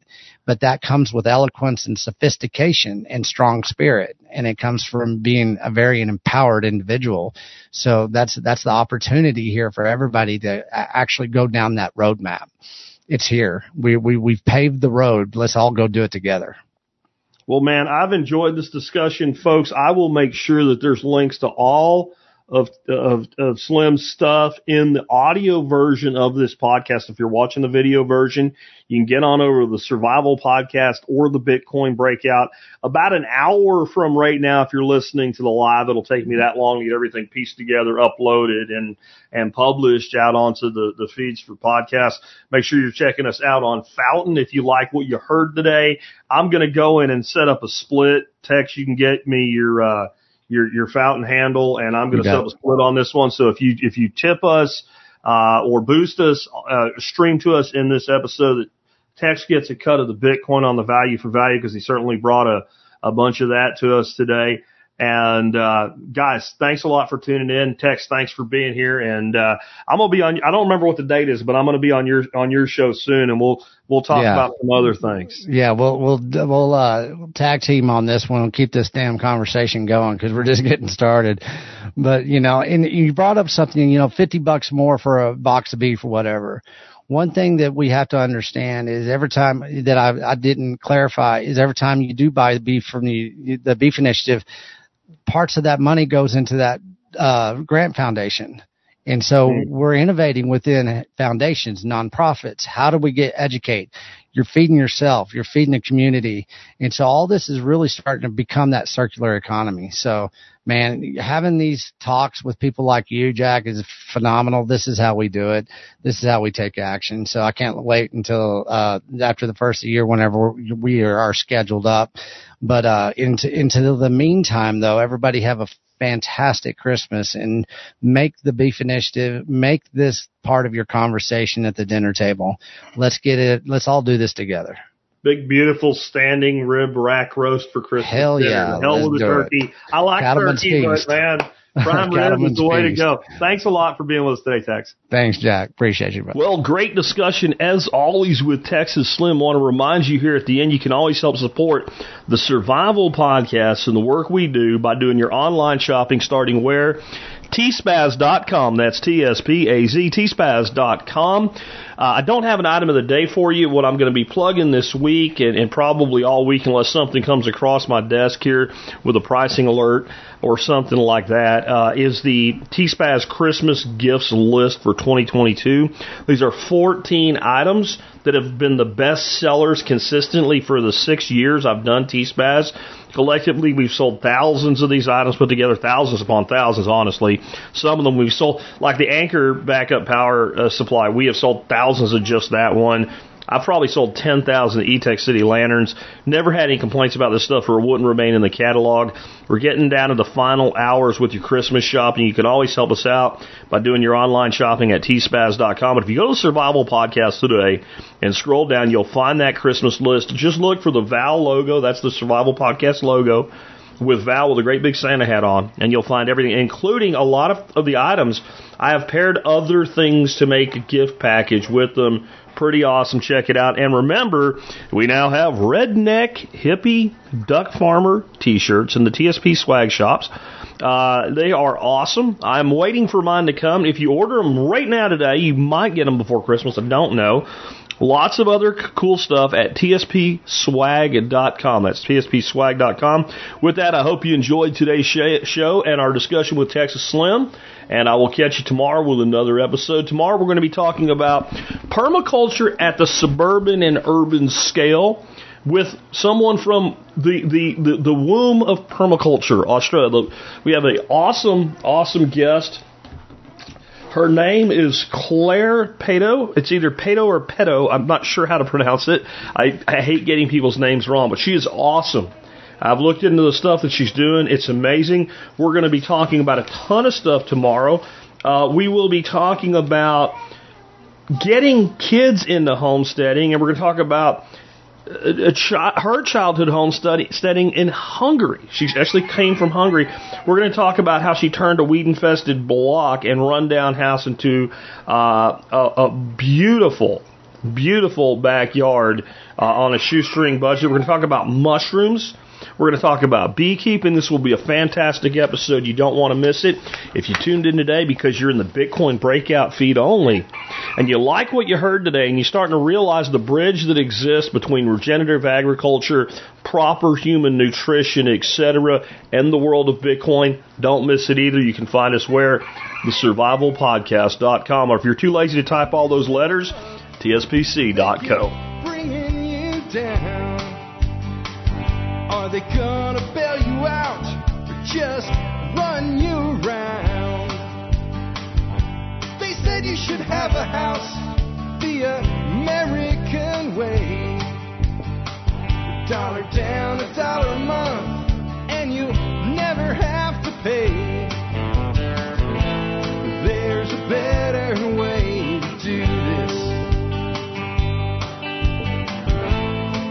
me show you a better way.